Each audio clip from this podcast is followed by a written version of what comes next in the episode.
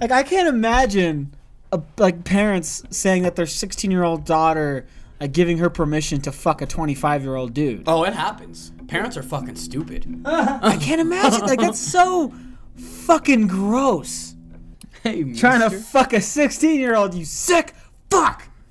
Listen up, scoot close that to reminds me. With the most Chris Smith as he boasts, with toast as we roast. Any little problem and we'll fix it in post. Playing devil's advocate as he hits you with jokes. Who can it be sitting next to me? I need your baby's dad, me spitting comedy magically. Schooling all your comic book wannabes, you're gonna be hit with the hook. will turn your face into a tragedy. Stevie B with the chemistry. Dropping recipes and melodies, restlessly, especially using dark humor as his weaponry. Mentally haunting all your dirty thoughts like an entity, no empathy, there's credibility. Discussing history, legacy, ethnicity, destiny, felonies, industry, jealousy, memories, pregnancies, tendencies, therapy, heavily. Alcohol, cast is the remedy. Alcohol, cast is the remedy. Don't fuck 16 year olds in Fiji. Alcohol, cast is the remedy. You're such a piece of People of are gonna hear that and know. God. They don't know. Welcome, welcome, welcome. Well, they know now. They know that it's just something about you. They know that ridiculous. something has to do with you. No. This is the alcoholic cast. We're your stupid fucking host. I'm amazing Chris Smith to my left. I got this douchebag. And to the right, I got this amazing person. God damn it. I'm the amazing. I'm the amazing Chris Smith. You're like a fucking magician. F I G I F F I J I Fiji Fiji Fiji. F-I-J-I, freak. Jr. She doesn't even live in Fiji anymore. Anyways, I can't spell shit. give it out. Give, I it, can't give your, spell. I Give your can't be shit spelling around outs. here. You piece of shit. I hope it's to a Do piece you, of do, you have a, do you have a shout out, Chris? 'Cause usually you go first. Whatever. I don't want to go first anymore. Who's the new SoundCloud listener, huh? oh, oh, you're mad because I found a little niche in this. No, this? you're genius. I'm mad because I didn't think of it first. Yeah, that makes sense. That's him. He's he's, he's honey dicking you right now. All right, I got a shout out for Holly Harris. Shout out to Holly Harris. Are they fucking related? She's been a solid SoundCloud listener now for about three weeks. swear to fucking god if you're related. She's she's keeping on it. She's got a solid, solid 72 followers. That means she's doing something right. no, I'm just kidding. She'll get a lot more if she Yeah. shares this show. Yeah, that's what she should do. That's exactly what she should do. Everybody Share and the their mama show. shares this show. Share the show. Share the show. All right, uh, I got a little shout. Share the show. That's that. Share the show. Share the show. Okay, I got one. We got a new five star rating and Oh, another review. Oh shit. This review is entitled "Alcoholic Geniuses." I mean, I mean, Yeah, I mean- itself. yeah, you know, Like my song last week.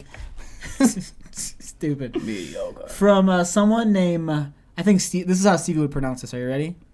Mira. Rimira. Rimira.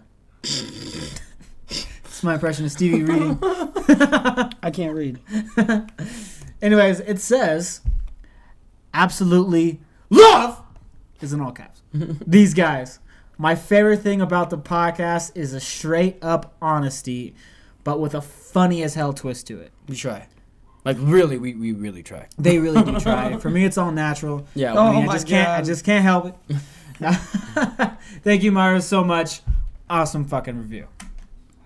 Uh, my shout out is gonna be to an actual my tattoo shop this week because Mike, one of the guys that worked there that actually owns a shop, told him about the podcast. Might give a listen. I don't know, but I told him I was like, dude, I gotta. I was like, Listen, we dude, don't great fucking work. Uh, he redid my hand after fucking so many years of having it all fucked up, and uh, You continuously fucking up your own hand. yeah, from burning it, shit happens.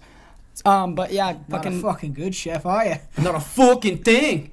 just turning to Conor McGregor so bad. uh, so the um, my shout out is to Lasting Dose uh, fucking tattoo shop. And if you guys don't stop, I'm gonna fight you. Fight! fight fucking toe! God. Fight fucking toe! Rolled his God, eyes like James so fucking Hetfield. Fight, fight, fucking fight, hard. Oh, fight, fight, fight, fight, fucking toe! Yeah! Fight, fucking fight, fight, fucking toe! toe, toe. Fight, fight, fight, talk! Yeah! Oh, Yeah! Yeah! Jesus Christ. Shit my pants. Ridiculous. Shit my pants. I pooped him. I pooped him. You should go first. Okay. Huh? The handicap. deep cuts. Dude, the That is- handicap. go to hell. that's- Oh, That's so deep. Huh? Nobody would ever know that one. That was uh, gross. Oh man, that's funny. You're making Chris want to throw up with your bullshit. No, that's that's the jack. So is Adam. What do you want me to do? what do you want to do? All right, fight talk. All right, we had a pretty great little scrap this past weekend. Uh, fight between Anthony Crolla of um, the UK versus Jorge Linares of Venezuela Hello, for the for the legitimate lineal the lightweight championship of the world. oh, finally.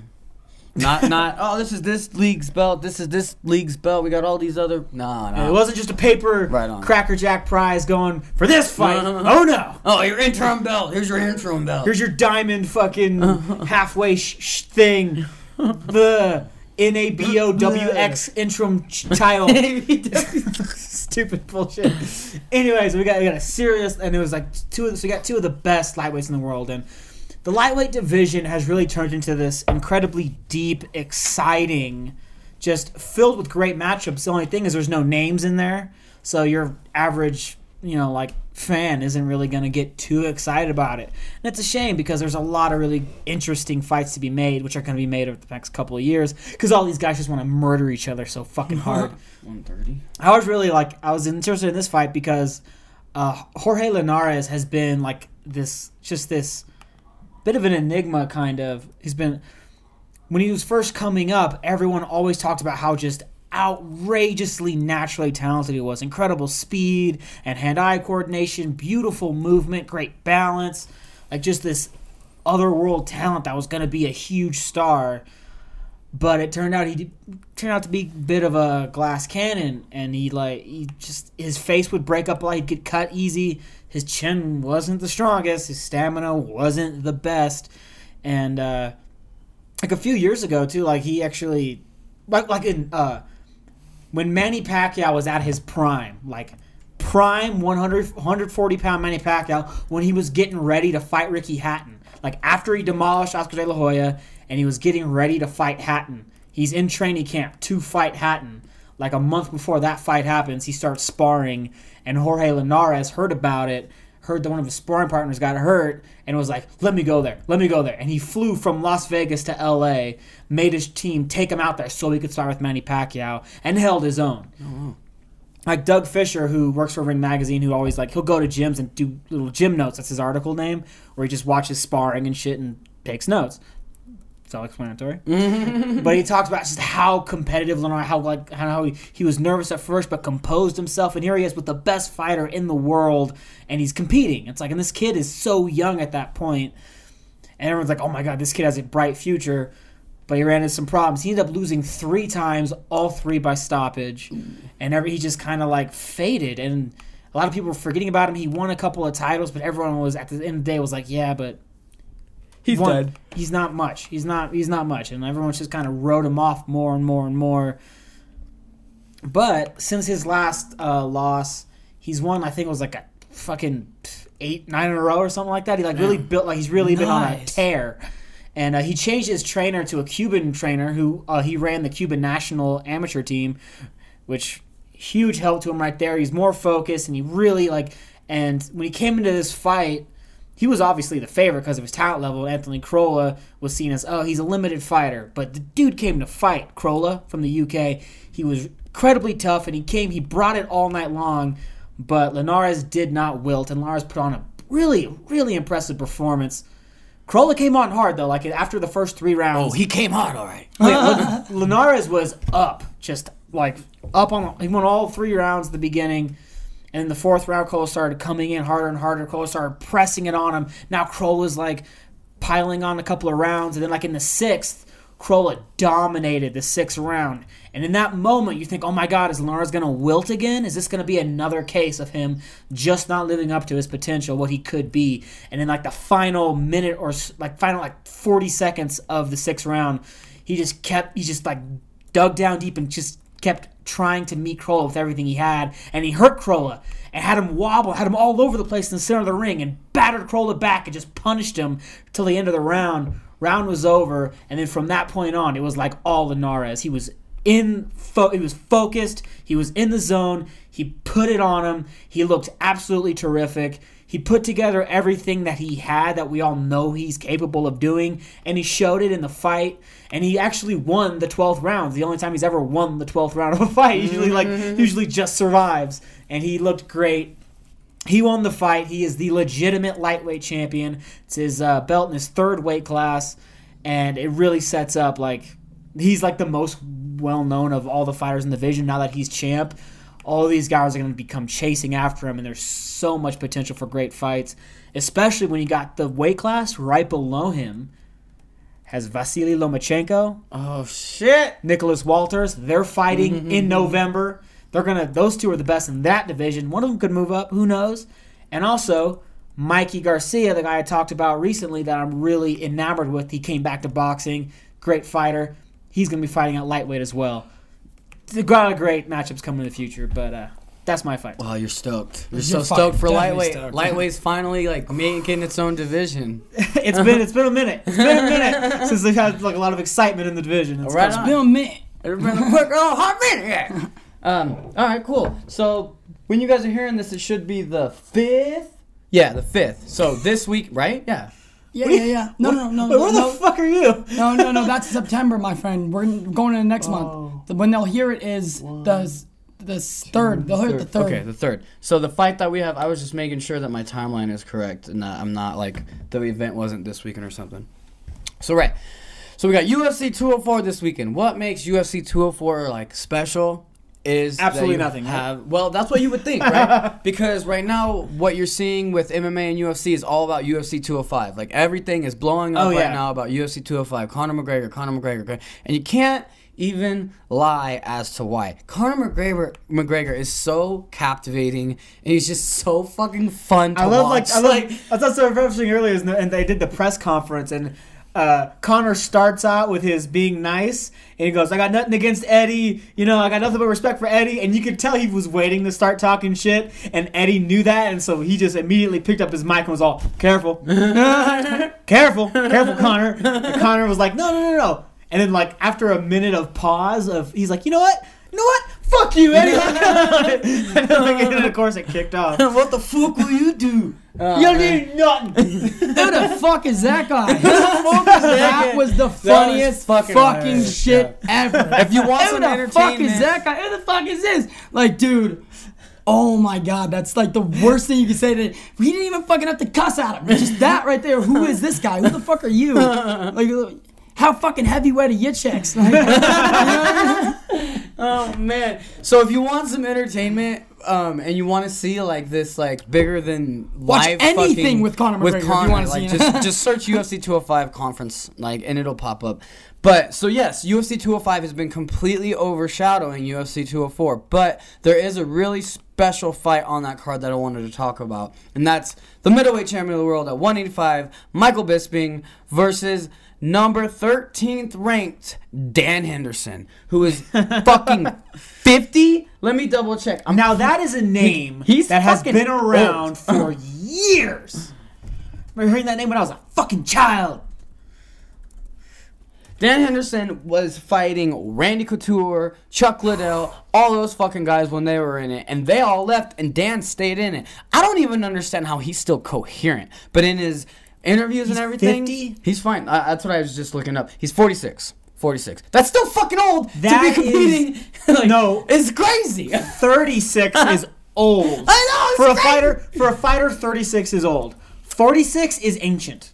And he's just now coming off one of his That best is wins. remarkable. Wha- One of his best. That's one of the best stories in sports. I know exactly. Like how can you like against it? And then what piles on it even more? Not only is Dan Henderson 46, but he knocked out his last opponent in the first round, and on top of that, he knocked out Michael Bisping with one of the most iconic shots in, in, in MMA, and that's that flying ground hit. Like he knocks out Bisping with a right hook, and Bisping's falling down, and as he's falling down, he's like Superman punching him as he's falling down. Like it's so gangster. It's one of the most iconic such a punches. Superman thing to do. It's called the Hendo bomb. I guess they like he trademarked it, the Hendo bomb. That's, that's a 'Cause he was Pokemon move. out, Fuck dude. you, that's a Pokemon move. Yeah, yeah. Because he was fucking out like a light. Like the dude was already unconscious. That and does he just 120 came damage, but only has 75% accuracy. yeah, exactly. Just like Pokemon, bro. Just like Pokemon. Let, let me tell you. Let me tell you. all these fictional I characters. can, I can tie anything to anything. Don't worry You about see, it. you, you- Ash is like Conor. Okay, you get it? No, Oh listen, God! like- no, God! No way. Horrible. You know, Brock's nothing to do with the story. But wait, But then on the other side of the table, you got Michael Bisping, somebody who's coming off the biggest win of his career versus Luke Rockhold, knocks him out. Michael Bisping is not known as a knockout artist, and he knocks out Luke Rockhold in the first fucking round. So Bisping's riding this high, Dan Henderson's riding this high, and they're gonna come to a fucking clash, and it is gonna be fucking. I could see. Bisping like wanting redemption, But so I could fucking see him bad. overstretching himself and getting caught. So like so eager past- to fucking. How dare you? Yeah, because I mean, every I'm single champ now. promo is him getting his ass knocked out. Like even though he's the champ, it's not showing his championship when he knocked out Rockhold. All the promos are showing his ass getting knocked out, his ass getting That's how you get the. That's how you get the audience excited about the champ against It's number super thirteen. fun. Yeah, number 13. Because if you look at it as like a, okay, you look at just the numbers. It's the champion versus number thirteen. Yeah, ranked, 13. Who's fifty years old? if you look at it by the numbers, It makes no It sense. looks horrible. Yeah, but the problem But is, if you look at the actual story and the pay per view buys are going to be story. way higher than they were if you got like uh, Bisping versus That's two the, or anything uh, like that. That's like you know. Uh, the sixth Rocky movie. Remember? He Yeah, came they back. He was like fifty. Yeah, they just put a bunch of stars in there. They knew it was gonna sell. That's pretty much it. come on, Rock, you gotta get to Country Kitchen Buffet. I want to die with Um, I come think, on, Rock, less miles means less gas, you old fool. Oh, that reminds me. Bernard Hopkins might be coming back. Oh, And He's 51. Damn, that's crazy. I saw him like he like posted this picture of him like getting all like his head shaved and like his beard trimmed. And oh, his that's the beard beginning is, of the end right there. His beard is so gray, Uh. and it's so amazing. I just want him to be in a fight with the grayest beard ever. Still They'll probably shave schooling, it. schooling. He schools these younger cats, man. I want Dan Henderson to win, but I think Bisping's gonna win. I want Dan Henderson to win by a first round fucking KO. I just think that'd be so crazy because he said that he'll retire. He's retiring if he wins or loses. Now. I doubt that if he That wins, could be a that he's gonna tool. retire. Yeah, I agree. It this is probably Hendo's a last fight, man. He's Yeah. a legend. But I mean, if he does win, he lucked out. He just got. He's at the end of his career. He knows This he's on his way out. fucking this is a big fucking fight. So he'll get paid from this fight, and then he'll get paid from the next fight too. So I am kind of rooting for Dan Henderson just because he's so old, and it'd be such a great fucking story if he won. Yeah, I underdog, honestly total think, underdog story. I think Bisping's gonna win. It's probably gonna be in like the fourth round or something. He's just gonna wear and tear him, constantly be pushing him, constantly be pressuring him, and he's gonna be avoiding that right hand, avoiding that right hand, landing a counter left, landing a counter right. And I think Bisping's probably gonna tear him apart. But in my heart, I want Henderson to win. Um, but the undercard's decent. It's not a great undercard, but if you're a true MMA fan, you'll want to watch it because it's it's not for your your light-hearted fans by any means. 205, UFC 205, that's for everybody. That's for every, your mama can order UFC 205. That's the oh Pixar of yeah, cards. Exactly. It's the Pixar of cards. it's better than like it. 200. It's better than 202. If nobody gets injured and none of the fights get called off, nothing crazy happens in between now and 205, it will go down as the best card probably ever. The only one that can even contend with it will be UFC 100 that had Brock Lesnar versus Frank Mir. Pretty sure I had Randy Couture. It had a bunch of fucking people on it. Anyways, um, the co-main is Vitor Belfort, another old motherfucker. I want to say Vitor is like 38, and he's been fighting since UFC 1. UFC 1, and he's at UFC 205. Like, Holy he's shit. literally on He's 205 205 years old? events. right, because they one event a year. like, get out of here. um, was- Vitor that Belfort versus low-hanging Gregor. Mousasi. That's going to be a fucking battle. It's going to be a like- stand-up it's like striking saying- battle. The 58th Super Bowl. So we've the Super Bowl's been around longer than the presidents of the United States. Who said that? Oh my god, I remember some. that seeing was a post. That was some Fucking post. I bet it was stupid bullshit. bitch. Um, or it's just your average woman. Either or. You got Vitor versus Mousasi. Um, Mousasi is a great boxer, but Vitor is just a great MMA fighter. That's going to be a great fight. And then another fight that's going to be an amazing fight. You got Ovince St. Preux, who's coming off of a close loss to Jon Jones. I mean, he didn't get knocked out and he won a round, but he didn't really win the fight. But he did. He he held his own versus one of a the cocaine-fueled madman. Yeah, Yeah. exactly. So Ovince St. Preux is no joke, but this guy Jimi Manuwa. He came out of left fucking field. The UFC recently assigned him. I think he's on like his third or fourth UFC fight, and every fight has been first round KOs. He is going through these 205 pounders. So it's going to be really exciting to see what he can do against that top tier level of Like, competition. this is a gatekeeper kind of matchup. Like, all right, you want? Right, we're gonna give you a real guy now. Yeah, a real guy. Because Ovince St. Preux, he's no, he's not old. You know, he's he's in the mix. You know, if Jon Jones wasn't there, I'm sure he would have been up next to fight. That's uh, kind of the thing. Like, well, this guy went the distance with Jon fucking. Jo- Let's see what Exactly. you can do against somebody like that. Exactly. Yeah. So that's going to be a great fight.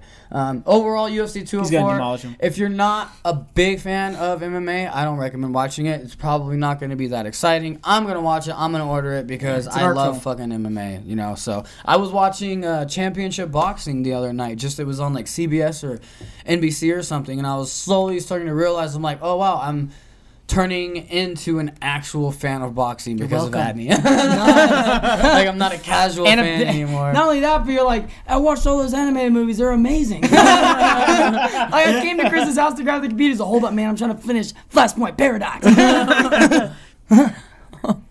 Uh, we're, we're- that's that's fight talk. We already Yeah, that's we're- fight talk. We were already Yeah. segmenting into the movie. Dick Grayson versus Bruce Wayne. Do you got silver screen? Ooh ooh e ah. Screen, you and me. Is that how it goes? silver screen, silver screen. You, me, and you and me. Just a lot of Movie repeating. talk with us. like Movie even last talk, time, I movie was trying to make up a movie, was, movie, movie I was talk, trying to make talk. up. I was trying to make up that fucking song for I don't know, or the sex talk, and I was like, couldn't think. I was like, I was like, sneak, sneaky sex, sneaky sex, sneak, he said, sneaky sex, almost sneak, almost sneak. Almost sneak inside your sex. your sex is gonna get sneak because it's, uh, It's all about time. delivery. It's just It's, different delivery. Yeah, seriously, just keep It's delivering it over and over. And they're gonna explain to the people. uh, I just did. I just did. I just told you. I told you. Fucking. What's wrong with you? that was the I think the funniest one out of all the fucking All the songs? off the cuffs. Yeah. okay. All right. So I'm gonna. Ladies and gentlemen. No, I'm just kidding. Moving on. Uh, I'm gonna be better this. Moving on. movie talk. This is our ninth and final chapter Final. and our ongoing series, It's the final Film by Decade. Don't you dare! How, how dare you? Fuck that song! All right, turn off the I'm mic. I'm done. I'm done. fuck We're out you. here. this has actually helped us all, like seriously, go back and and kind of like take a new look at. That's what I movies that wanted to watched. bring up. Is this is our ninth and final chapter of our of the Film by Decade series. If you were just tuning in for the first time, what we've been doing the past uh, few weeks, couple months or whatever, is each of it. We've been going for the past eighty years, and each decade we each pick a movie. The '90s got two for each The of us because '90s is a little special. We went a little different way. Uh, See, everyone does a list about okay, these are the best movie of the decade, or the most popular movies of the decade, the most influential of the decade. We try to do more of a kind of an unsung hero type of a thing, a movie that we love or really care about, that we want people to see, that we feel like they haven't, and that's what we've mostly been talking about throughout this series. Um, and as we wind down to the end of it, I think it's important to really like we really want you to watch these fucking movies. You don't. we weren't just saying them just to say them. We really do feel passionate about these films. I thought we were just trying to fill air.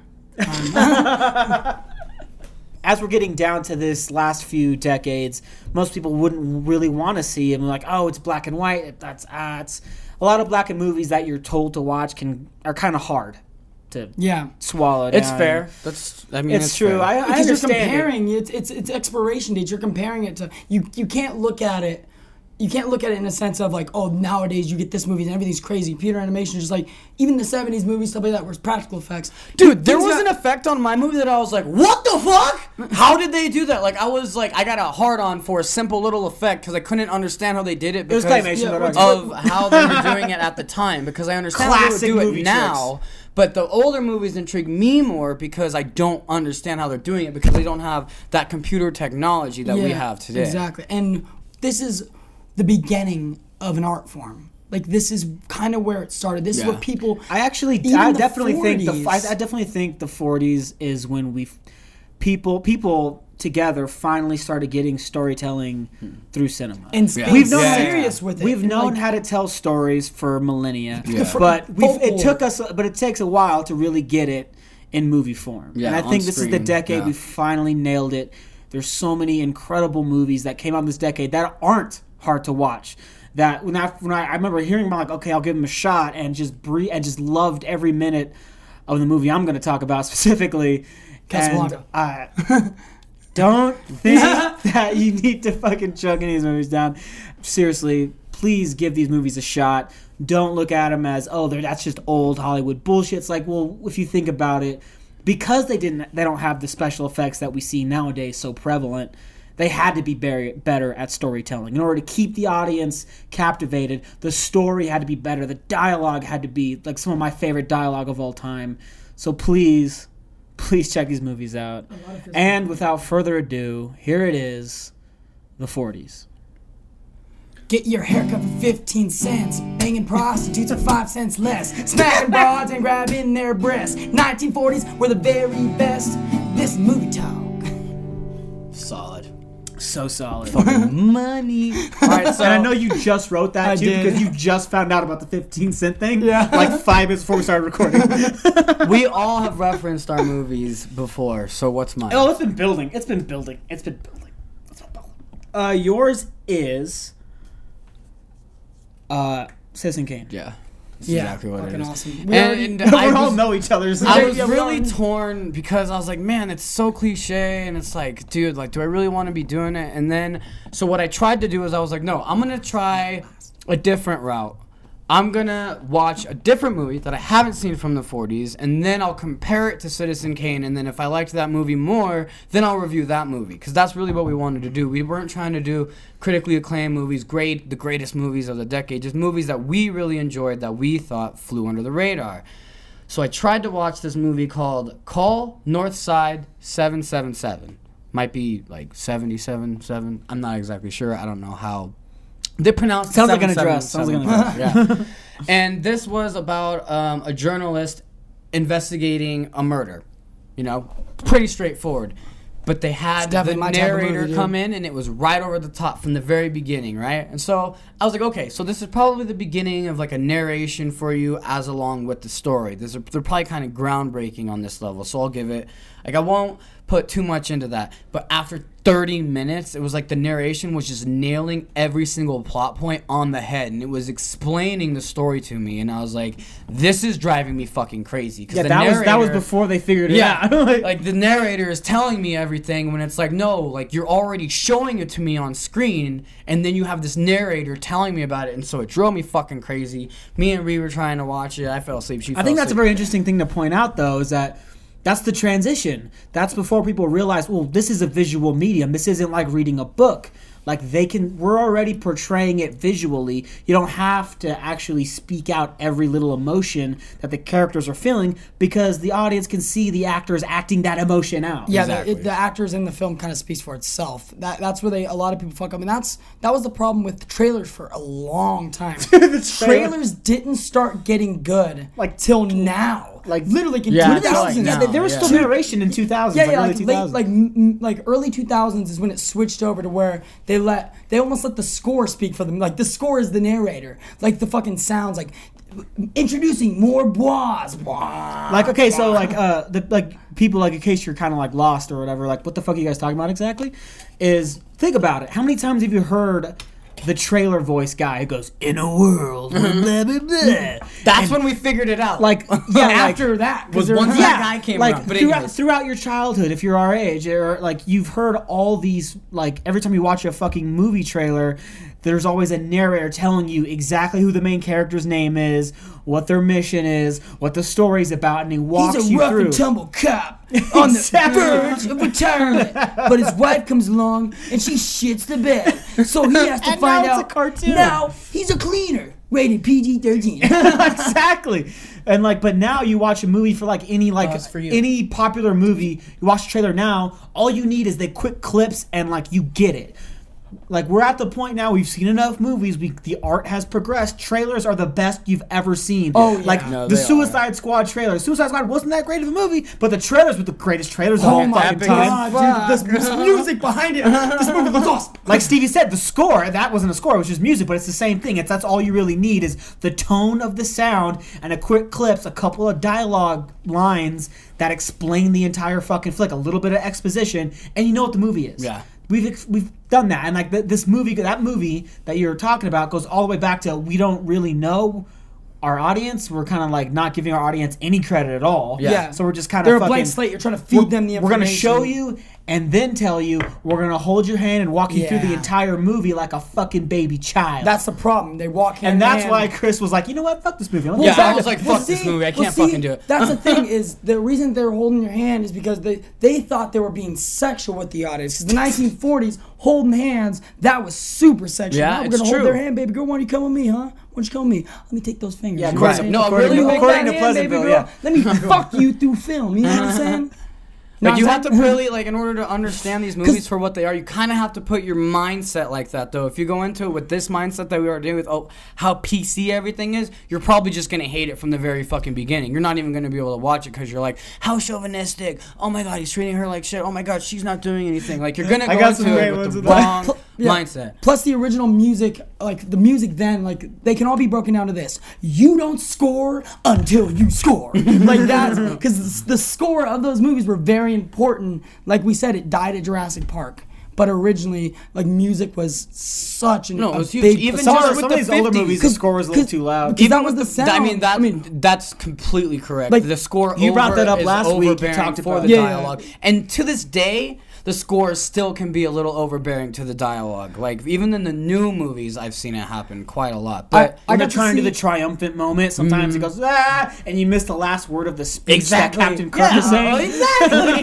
What- what's really cool is I got to see behind the curtain when I lived with Chris in Portland, and he was going to film school at the time, and I watched him film this entire thing for like one of his Oh, ending projects. I forgot and when I went to go watch when when he was at school, I went there and I watched him editing it, and he's playing it, and it's just quiet, it's silent, and he goes, "I'm a- I gotta add sound now," and. None of this was none of the sound. It's like he blinked everything and added. He said it hella cool all- though, didn't he? He was all.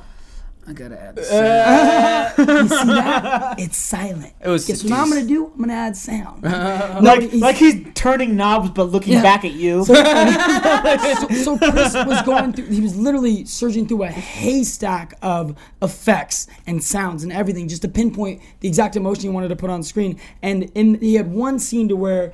It's it's a camera on a dolly going backwards, watching a guy walk down a hall, dragging his knife across the wall, and Chris added in a fucking perfect sound that actually sounded like fucking like a knife knife scraping against the wall. it, yeah. Like all these little sounds, I got to watch it go from silent to him adding the effects at these certain moments, and it was amazing. So I couldn't imagine like back then, like tr- be, having film that you, you know you have to add sound. People have to fucking go in there and record their voices to play over and fucking mimic their voices exactly like ADR sort of thing. I 'Cause the sound honestly don't shit. know if ADR was a thing in the 40s. Oh. I don't think it was. I don't think they would shoot Oh, maybe them- that's why I was like, they the sounded all score weird. would be, but if they weren't I- getting think good it, I think it production was. I think it was audio- because there's a couple of old movies uh, made in the 40s that I've seen where it looks like their mouths don't they quite remade? match up. But Let's- were they remade? Wait, wait, if they didn't quite match up. That's It's not, not, not, not- it's not like they. It's not like they like the, the the sound comes after the mouth works. Not like that. It's just that it seems like they're just barely moving their mouths vaguely. Yeah, it's because to it's- what the to what was being said.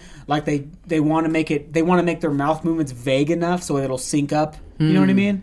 Like I mean, even Oh, the movie, even the movie I'm going to talk about, I saw like there was like a couple, there are two moments where I'm like, he looks like he's just mumbling his mouth right now, but his thing- voice is clear. Same thing with mine, and I saw the same thing, and that's why I thought, oh, they probably because the the recording equipment was probably not that great in the 1940s, so they would have to go back into the studio and kind of like try to record to where you hear the voices solidly. Like you, you can't just have. There's so much background noise drown out in everything. movies. You got to drown out all that. and hard. The Yeah. camera is like Loud the as fuck. Yeah, because it's reeling film. Yeah, it's Exactly. so, so fucking loud. that's what I mean. If they did have to go back in, like everything was so much harder. It was like the first couple episodes of South Park when they did it all on fucking uh, construction construction paper. and it took them months to make a first episode. They made an episode about it. With the kids did it, uh, but it took months to do it. I can't just you got to dude. That's one thirteenth of a second of our film already done. well, so what you kind of have to appreciate a lot more for these movies is they didn't have it all. They didn't have what we had. They were still learning. We are still learning.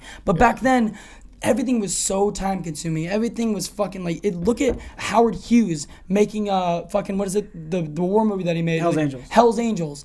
That movie it's like so many cameras. You need you need one more one more camera. Is that it? and he spent like like what today would be eight. I don't know trillion. yeah, crazy. some just, outrageous number. just all these things that Filming people and do- refilming yeah. and filming again. like the filming process then and the movie process then like this sorry this this episode we're, we're, this is our last of the series so we're going to be talking about the, all this Call it crescendo, Uh. Well, But- I mean, and, but and it's- it's, it's just to a- the most relevance right now with the movies that we're talking about. Because, Yeah. Go ahead. it's, it's just amazing how you just got enjoy the fucking lecture, take notes, and you will pass film cast on, on this one episode.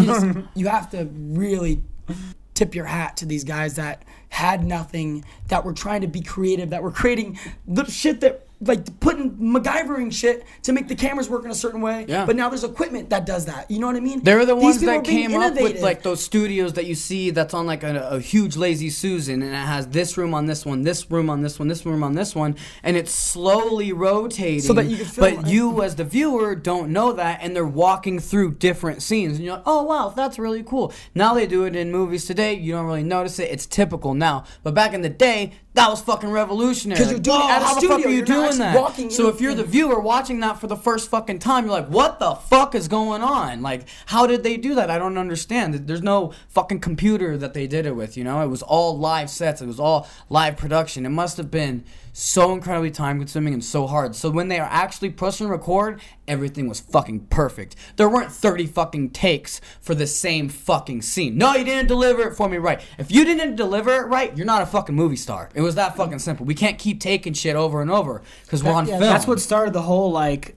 go like that's why theater actors all have always been seen seen in, in high esteem. Yeah. And when action stars and shit like that started to get popular, everyone was like, "No, that's you're not you don't know about it because they're like you're disrespecting the history of you know this is what was great back then and that's what needs to be respected still nowadays kind of thing." So that's what we're dealing with. That's the times we're dealing with. So these movies at the time, they fucking they still hold water, but even then, they were way ahead of their time.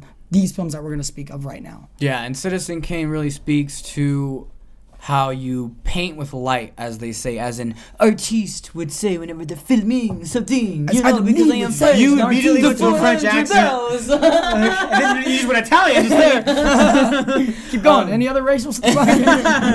what other races you want to hit? Maybe, yeah. Go to Conor. Do Conor now. I, film I is really none. wanted to. 1940s. My light is fucking heavy. I paint the fucking same light. you don't fucking appreciate me art. Me are. That's so good. Oh, god damn. Citizen Kane, widely regarded as the greatest American film of all time. Yeah, it is. People Like, this- Like we I talked don't about think that iconic scene of him at the podium. eh, Like the This Congress film is in such scene. high regard, and I know that all our listeners have heard about it. They haven't watched it. No, they probably may not know what the fuck it's about, who made it, who's in it. They, all they know is that name. They know none. They know none about this movie. Good one. That was perfectly That was timed. great. We're just gonna do it the whole show. but they know that name, Citizen Kane. Why do they know that name? Why is it important? Because it's a black that- pimp. I think nah, man, Citizen Kane did it. Him and all his broads. they were out here. Sound the rock. You totally That's have a couple that's his best black like guy that. Like, it's so funny. I don't think I saw one black person on screen. Of course you did. Did you in any, in your movie? no. Yeah, Yeah, you got one. I got one. Mine was in 41. I didn't even get one. Like of all the 40s one. movies I've seen, I got one black actor. I've seen. I got one too, but I think it was blackface, like mine. No. you piece of shit. I would spit out like a mouthful of beer. It would have been right on me, too. I got one, but it might have been blackface. Like, if uh, that's not easy to spot. Maybe it's like, I don't know, man. Really good makeup back then. Well, confused. It's a little white around the eyes, but you know that's it's, you know. It's- You know, he washes out after weekly crossburn. It's coming off. oh, you look definitely But have. He's wearing a fucking clown nose. Like, obviously, it's blackface. All right, back to Citizen Kane. I think the reason why it's so critically acclaimed within the movie industry and everything, and you hear so much about it, is because this is where they found out that you can mix your exposures within the camera. And what Explain, do I mean don't by even- that? yeah, yeah. I mean, What the fuck is an so when you're seeing a scene, and I want to, I want to say a significant scene in this one, but you guys aren't going to know it. So just think of a scene where you're in a really dark room. Usually, it's going to be whenever someone's in like a bad position. So let's let's do something really basic. You're in a horror movie. You get kidnapped. You get knocked out. You wake up. You're in a warehouse, and then all you see are these beams of light. The camera is centered on you. But you're like it's the camera is centered on you You got those giant lampshades and then you that have just show a a little bit of light going straight and it's got down. like that beam of light. I love that. through. Me So- too. That's like it's a It's detective. noir. It's such a detective noir. It is- thing. it is noir. Super detective scene right there. This is the beginning of that. This was the very beginning, This is the of it beginning. because before they didn't they didn't understand that you could mix the light within the camera and have it be overexposed, underexposed, but have your talent fine. So when you're underexposed, everything's too dark, it's too black, it's too blue. When it's overexposed, everything's going to be too white. It's going to be really, really light, and, like- you're not going to get a lot of color. yeah, and it's blurry. It's like when it's too bright, it's like it has like this blurriness to it. Blurry. I mean, eh, that's It almost like, like, it has. uh, no, it's almost like foggy. iffy. My bad, foggy. foggy. I guess you could Foggy. say when it's super Yeah, yeah, when it's super bright, yeah. So it's when it's too bright or too light, or, or not too bright or too light. When it's too bright or too dark. Uh-huh. So what they finally found out was within the camera is you can mix too light and too dark and still have it where you can see everything.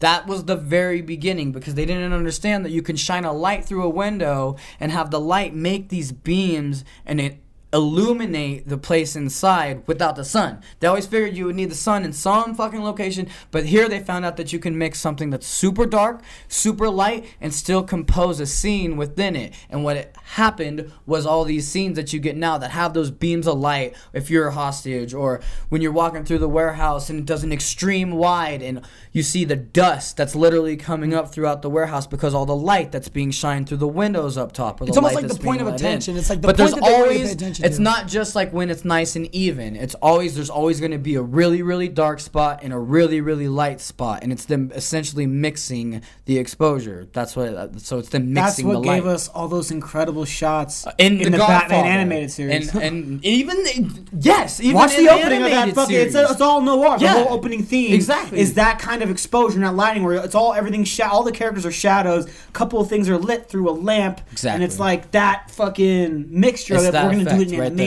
Exactly. Plus, I love it because it gives you the point of, of attention. It's like this is the spot that you need to pay attention to. Like it's you almost it, it's it's a tu- it's almost tunnel vision in a sense. It Yeah. gives you this one point. It's like this is the spot you're supposed to pay attention Yeah. to instead of just filming a normal fucking scene with everything just looks you you know everything is pay you pay attention to everything or what you you get what I mean. So I'm not explaining it The very like first- Abney it's like- trying to explain it like a normal person. That's like the second scene in the movie, Citizen Kane. You're so what happens is they start out and you're seeing pretty much it's like an ad, but it's for Mr. Kane, Charles Kane's death.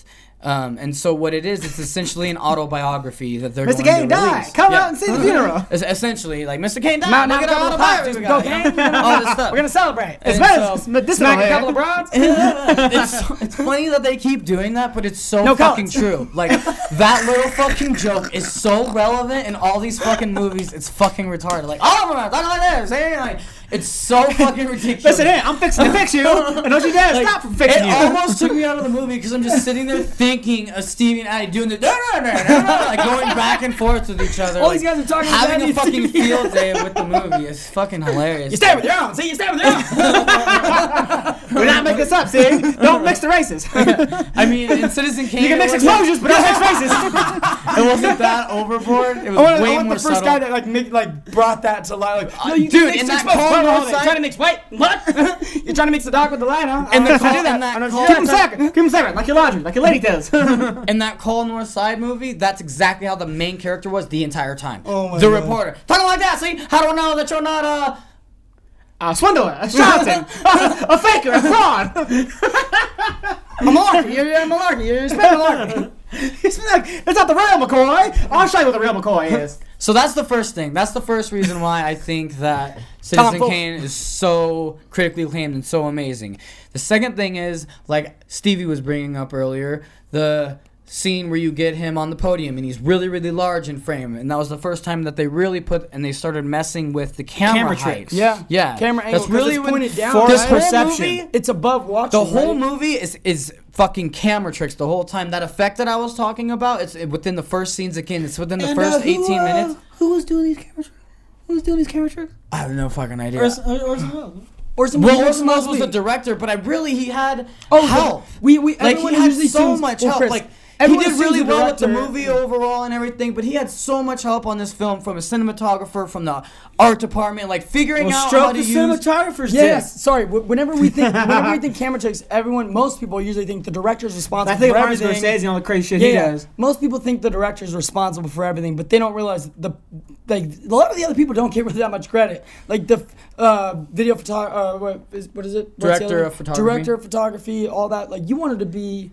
You wanted to do the that, didn't you? Yeah, that's instead what of I, a directing? DP, yeah, director that's of what- photography, director and of it's photography you essentially wanted, you're painting the picture. You're painting the scene and how the scene looks with colors, and whether there's a tree right here or there's no tree. And one of the biggest things that Citizen Kane did is they they made that imposing figure, that bigger, that larger than life figure, come alive on screen, whereas it wasn't able to happen before. You finally were able to get that effect of your dictator, like. Um, how they would always show Charlie Chap or not Charlie Chaplin, I apologize. Uh Hitler. Spoilers. Like I, it wasn't intentional, but like in all of Hitler's like um original footage Isn't it filmed down below and looking up? Nothing's filmed down below and up. Everything's above? eye level. Oh, Yeah, okay, okay. there's a lot of Everything footage from like from like the side. And That's shit. what Yeah, I mean, and it's all from the side, way down here. But no, no, no, you didn't get anything that was that imposing You didn't know figure about on forced screen. perspective. Forced perspective. Bam! Nailed it. Fucking, Of course the he fuck? was. I mean, I said it five minutes ago, but okay. Well, I mean, we were listening I five minutes ago. Andy. We're listening now, and I, money. for, I forget the terminology of everything, so he nailed it. That's exactly what it's That's called. what they do is like when they want to, when they want a character to seem large in life, when they like this is a big important person you should fear and respect, listen to. The camera will look up at him. Yep. If it's the opposite, you should be like, oh, this this person's a nobody. Look down. And in the same thought. I it movie, like- I thought it, it it- it up does in the exact opposite. Also, remember, like in uh, remember you brought this up. That what they did like in uh, in Goodfellas when they wanted you to feel kind of weird and uneasy when Henry goes to talk to Jim. They have like the camera at a slant and it's like moving. yeah. It's like weird and awkward and like you you can't explain. tense, You don't like notice like, it, but you just feel weird because it is Yeah. fucking with your head. it's head. supposed to be fucking that scene, you, but yeah, exactly, continue. yeah. That's awesome. The- I didn't know forced, forced perspective. I didn't no, know that's what it exactly was, what so- it is. I completely spaced. Me exactly and the it listeners is. are learning here. You know what I'm saying? That's what this whole episode is a lecture. Um, and then I think the last thing that I wanted to say about it has to be the effects that they were practical effects that they were able to do. So not effects that you're going to be able to rely on through post and post editing and post computers nowadays. Um, there is still some effects that you could do back in the day that was essentially film tricks and they would use those film tricks as transitions. So literally with 35 millimeter film you have to develop it and you have to cut it and everything's physical. Whereas today everything's through a computer and if you cut something you can bring it back. It's not gone forever. Once you cut it there was no reconnecting the film. You couldn't like put a staple in it or anything like you couldn't Now burn start it. over. Like yeah. Like you could try to like iron it together If you take a lighter and you try to burn it, it'll be fine. that's where you see. that's a life. That's a life trick. That's, a life trick. life hack, whatever. Life hack. You got to burn the film together. It's like it's like thread. and Just have a so you had them taking tricks that they weren't sure were gonna work or weren't gonna work, and they would imply. And so what they would do is they would double up the film. So they would first they went through it and they made all their cuts, just straight cuts, all that good stuff, and then I. they I'm pretty sure what they did is they go on with another layer of film and they essentially like double it somehow. And I'm not entirely Yeah, sure how it. they do it. Like if they glue I'm not They entirely licked sure it, how and they like did they it. licked one in, and they look like I don't know. And then- I'm gonna yeah, give they super might have glue, glued it of some, some duct sort. tape, and a fucking uh, pencil and a thumbtack and a But- thumbtack. but- don't question me, just go. what they would do is they would expose that certain one to be all black and then they would add their effect on it and this certain effect was like a, a snow globe breaking and as the snow globe was breaking all of the snow globe like flakes inside came alive and that was used as the transition into the next scene. So you would But on top of the black, it was on top of the black. Yeah so it was the boom the snow globe dropping bam it shattered boom you see all the little Rosebud. flakes and then just about to do out, and then boom it transitions and it's always a dissolve. So like you'll slowly see the snowflakes start to fade out and you'll see whatever it might be a building start to fade in and it's doing it at once so the snowflakes will look like they're on the building for a moment and then it'll come oh. out of it and then it'll be like sunny or whatever Yeah, it's like it. It's like filming two. They got two different film reels, like you were saying, and they just put them on top of each other with a little like a little bit of fuzziness and blackness mixed in there too. Yeah. So it's like almost like three layers of thing. And they slowly take one away, slowly take one another, and then you're left with that. That's how they had to do it so like meticulously and slowly and handmade back then. Yeah. Because no one ever done that. Now, and like you said, you can go to fucking PowerPoint and do an entire You thing do it on yourself. Seriously, You yeah, have it on it's your fucking your do- stupid Yeah. fucking dog filter. On You can the get fucking, an app you on know your what I mean? goddamn Yeah, phone Yeah. to yeah. do this. You It's can do all these as stupid as fucking yeah. things on These Snapchat. motherfuckers are doing like a hundred feet of film. yeah, they gotta it's crazy. yeah. meticulously Like they're the originators of the fucking dog thought filter. of yeah, but then now like Don't at- say that. That's an insult. That's an insult to You're these great men. Don't you fucking dare with that fucking dog. They're still doing it. These dumb fucking broads are still doing it, dude. Dude, there's more of them. Now it's a bunny. Now it's a bunny, and they're like, oh, there's a little carrot. Get a personality, bitch. Get one personality. Put your fucking get a trait. I like I posted. I was like, this this whole dog filter thing is actually misleading. All right, dogs are supposed to be trustworthy. They're friendly. They're fucking. They're nice. They they they're, loyal. excited to see you. They're loyal. Loyal and they have fucking short-term memory loss. I was like, I feel like uh, there's false hope Those are over all here. opposite, all opposite things of women. But um, all according what to Stevie. just said- According to Stevie. always according to me, I'm the sexiest one on the podcast. Yeah, he is. He Um, totally is. Totally is. But like Chris said, um, I love all broads, Sadney. I, I said that. I, but I disrespect them all equally. I still said broads, which is still very disrespectful. But no, like Chris said, um, the film being black and like the snowflakes on it, and how it stood out so much. Adney brought that up with the Batman comic transitioning into them doing it on darker paper, to where it Oh, gave yeah. Batman this darker fucking feel in the comic book, and it was revolutionary. No, no, no, no, no, no. That, that was the animated series. Oh, that is was it, my bad, Every okay. animated thing is done on like white paper, and they draw was, on yeah. white light paper. And for the first like episode and the first like reel of the Batman animated series, it was all on black paper. so it gave this Gangster. It was all incredibly yeah. gothic, dark feel. And they were like, "This is actually really dangerous to do." Actually, it actually like it didn't meet like health standards. I forgot the exact reasons of why that had a bad thing to do with health, but that was the reason. So they had like, okay, well, we want it to look because like everyone kept thinking they were Batman and fucking Could jumping off buildings and shit. this is making your employees fight crime. Beating and you really need- but they had to actually okay, we'll make it look as close to that as possible. But yeah, But I think that's that's great. Like you said, it's some, whoa, put it on black and like make it stand out more. That's awesome. That's innovative. To think of that, imagine like that not being around. Like more people with film were originators. Yeah. They were creators. They Yeah. were they were they were real artists, back then. yeah. Real artists. I gotta Because they give didn't have them. shit to work with, and they were See, and that's why I want to be a. DP now because the real art within filmmaking is the script and being a DP. Directing the actors and directing the movie, I just don't feel like that's like an art. It, it- it's a skill. You're dealing with people, But instead yeah, it's a dealing with people skill, The exactly. creation, not Yeah, this is yeah. your So even though, You're like, creating the and here's the thing is, you know? even though we've come far, we've come a lot farther, and people are respecting directors not more nowadays than they used to, and that's a step forward. But like you said, the fucking directors of photography and like the the writers, set design, these right people who do all the real fucking magic are still kind of left out in the cold. the wardrobe. Yeah, I do feel like it's getting a little like- more like the hardcore film fans or like TV show fans or like book readers, comic fans. All those people, they know writers and they look for those names. And I think that that's going to spread as much as everything else is. And And, pretty Yeah, soon, I- I- it's got to. It's pretty got soon to. they're going to actually start televising the Writers Awards on the Academy mm-hmm. Awards for once. Like they're actually gonna like show that Seriously. and they're gonna be stars. Like, And like, ri- and right like now- Shane Black being the first big fucking huge star of a screenwriter, that kind of thing. Yeah, he's awesome. But the, yeah, exactly. And I think, like you said, you you have such an appreciation for DPs, and most people don't even know what that is. So hopefully, Deep penetration. That's what everyone thinks. hopefully that gets brought to light later on. Like if hopefully people watch movies and like Andy said, those who do do their homework, those who do appreciate the film and do look into it and study it, if they see something they like, they'll learn the name of that person and they'll fucking preach about that person. Or if that gets brought up, they'll mention that person's name and bring it to light so people know. If if you love something, you want to know everything about it, and I think that's very important. You know, for especially people who love film.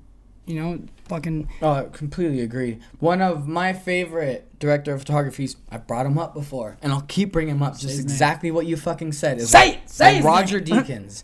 He has done remember Shawshank. Redemption, Ooh, No oh. Country for Old Men, Oh, oh. Skyfall, ah, A Beautiful Mind. Like Oh, A Beautiful dude. Mind is so beautiful. Like It's an the incredible color movie just to look at. so You don't even need amazing. audio. Yeah, it's fucking really good. And that's a story. That's a story. that there's not a Shawshank too, like the visuals, like no matter how horrible the story gets, there's always something like pleasant to look at. Yeah. I think those contrasting things is one of the reasons why Shawshank is one of the most rewatchable movies of all What do you time. mean Oh, of all horrible? time. No matter how horrible things get. What do you mean?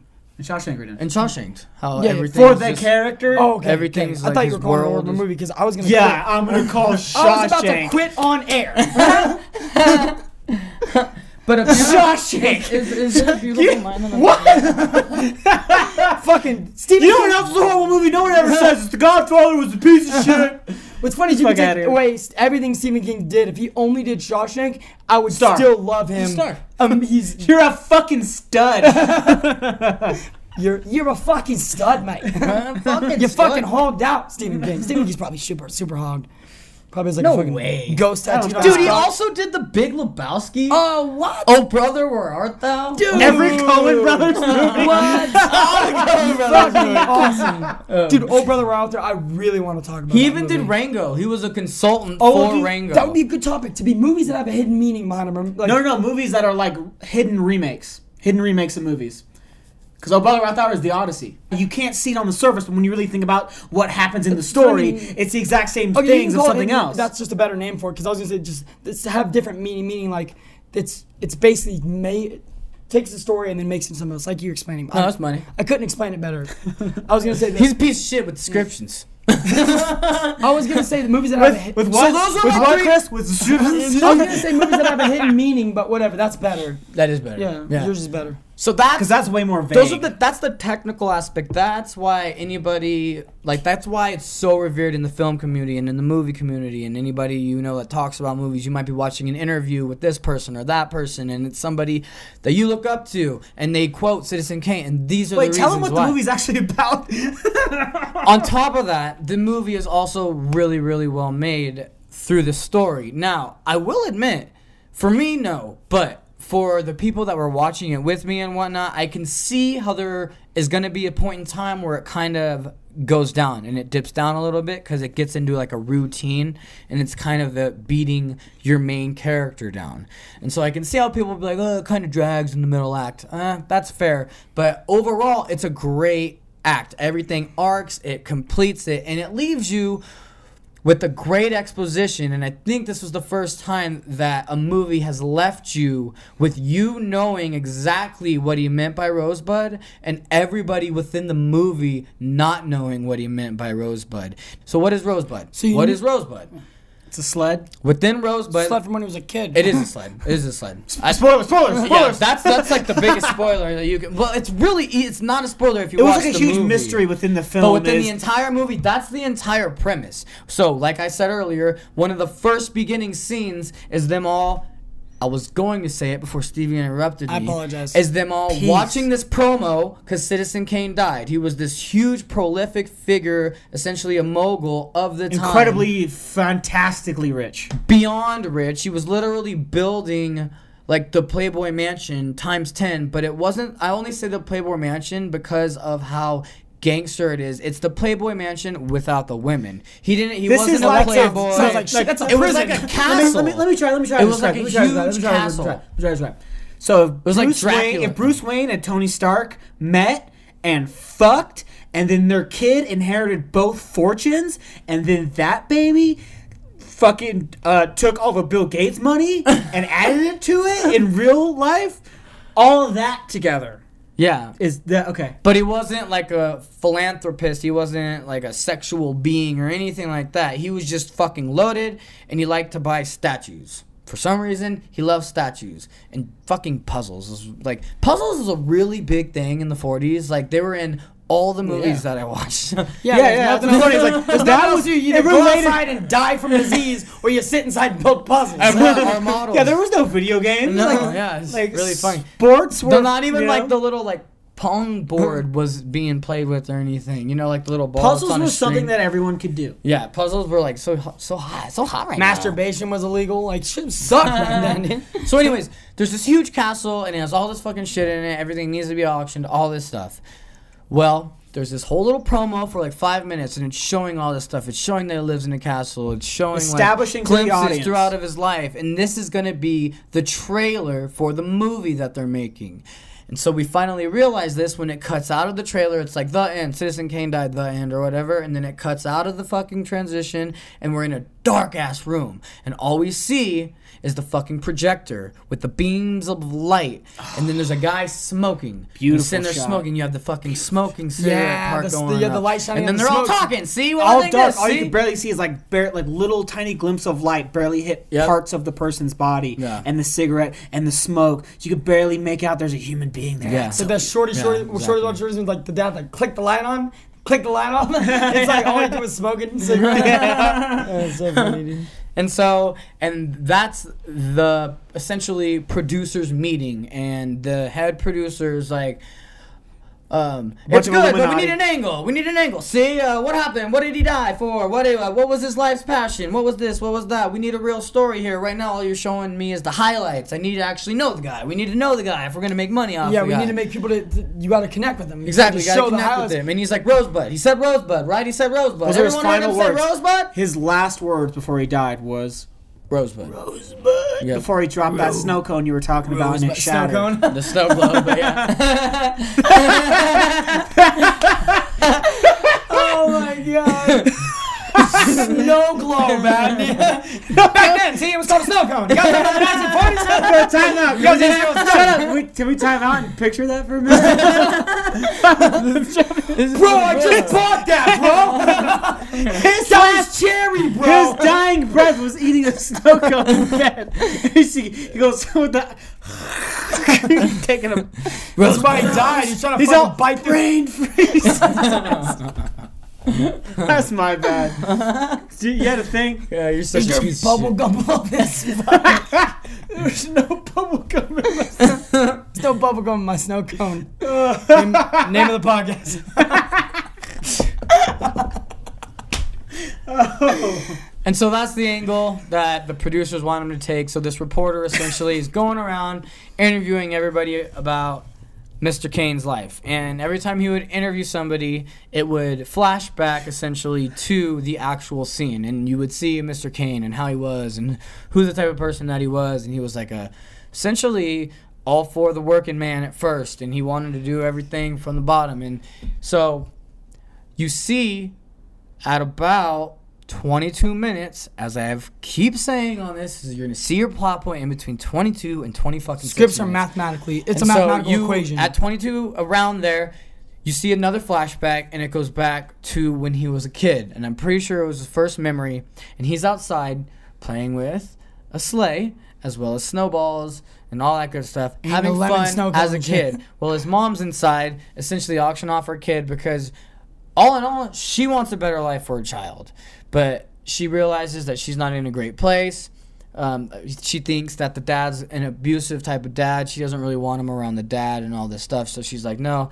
A banker randomly comes in, It doesn't really even touch on to how or why he's there. It kind of really skims over that part of everything because it really wasn't important to the story. This is a tiny little scene. You don't need to be going into a huge backstory for what the fuck's going on because then you're putting too much in the story and you get a three and a half hour. You're fucking distracting movie. your Hats on audience. hats. Your audience is gonna think that that's the important part of the story, and like you need to like no, no, just Yeah, so they You'll just get this. skimmed right over over that. They're giving the audience credit of just saying, "No, this is just a thing. You'll get it." trying to fill in dial or trying to fill in. And so you see him having fun with the sleigh and everything, and then he fucking has to go, and his mom's like, "No, you're gonna go with this man. He's wealthy. He's gonna treat you right." So then he grows into this mogul, and then you see that his rightful parent now, who's loaded, is trying to write him all his uh, blessings. He's writing him in his will. He's like, he's gonna do this, and he's gonna do this, and make sure he does this, and he's like super authoritative within this will and everything.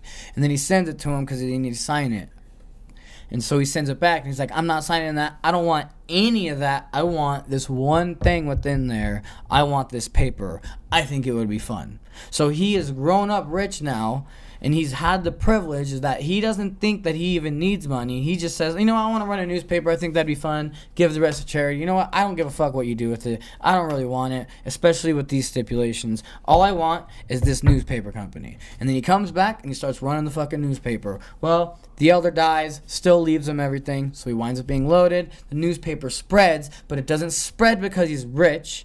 It spreads because of his morals originally. Because what he wanted to what do, He, he- what, this what he stood career. for. Yeah, yeah. The first thing that he even imprinted was what I stand for is the truth, and I will not persuade you guys or anything like that, and I'll create stories and I'm gonna make it entertaining, but it's all gonna be the truth. The newsroom. real Exactly. By Aaron journalism. Sorkin. Real journalism. real journalism right there. But no, I think that's fucking awesome. 'cause- Unbiased. Unbiased. I'm not. I'm loaded. I don't have to rely on sponsorships or companies paying for my TV time or my paper time. I don't like every other news company in the world I, like that nowadays where they need sponsorship money to run their program, so they kind of look over certain things. Exactly. No, I pay for this all through my own pocket. I don't. I hold nothing to nobody. I owe none to no one. To no one. It's the Jon Stewart of this time. Jon Stewart is the most one of the most trusted journalists ever. He, he, Uh, Dennis Miller He is biased well. though. He's he- admittedly biased. He's biased, but when he does interview, like when he's not working for a program, But he's like interview But he's wise. yeah, that's the thing. That's the thing though. He's open about it. Like he's like, oh, oh, he, oh, he admits, nah, I'm a liberal. Yeah, yeah. I'm a liberal. But he still gives liberal still shit. great journalism in comparison to No. what we got nowadays. You know? Correct. But yes, yeah. Continue. So that's how he was able to get to that mogul status. It wasn't through the fortune. I'm no the fortune did it on his own. Of course, it helped because it allowed him to do that. But he could have gone and just done it the regular old way and really not grown the paper or anything. Or he what- said, "Fuck the paper," just kept of the money and just Adney it. just said because he didn't give a fuck. He wound up growing the paper, and before this time, there had been no one that owns one paper in like not only the east but the midwest and the west like the whole entire nation he owns papers in everything and he's like doing this nationwide he was the first one so that also made him a bigger mogul all this stuff then he got married then he had a kid all this great stuff happened. all this great stuff's happening and he's gangster and all and throughout this whole time you see a hundred percent likable guy. You don't see any flaws in him. You're like, man, this guy, like, I want him. I wish he was the fucking nominee right now. Yeah. Like, I'd vote for Citizen Kane all day.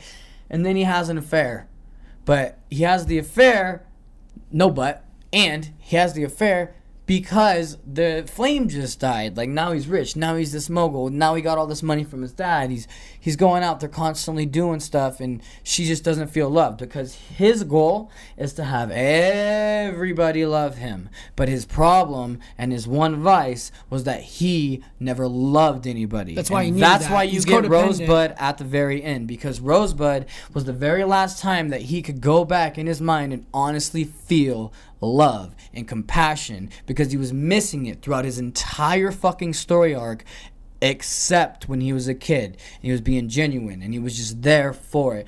Once he was a mogul, once he got to the superstar status, he just wanted everybody's love and he wasn't really he was just saying what you wanted him to say. That's something that a lot of like order to be like loved. athletes have gone through that for decades of like feeling that they need that love they need that the reason what drives them to be so successful is that need of validation. And now but they but it doesn't seem real it doesn't seem true. They know the only way to really get the love that they really want and need is by constantly letting parasites fucking that's how mike tyson put it is i wanted these parasites to suck off me. I could drain all my blood out. And then i'd be i'd want to die giving them all my blood and then they when i ran out they would run away but then when i'd get my blood the, I wanted them to keep coming back. I wanted that attention no matter what.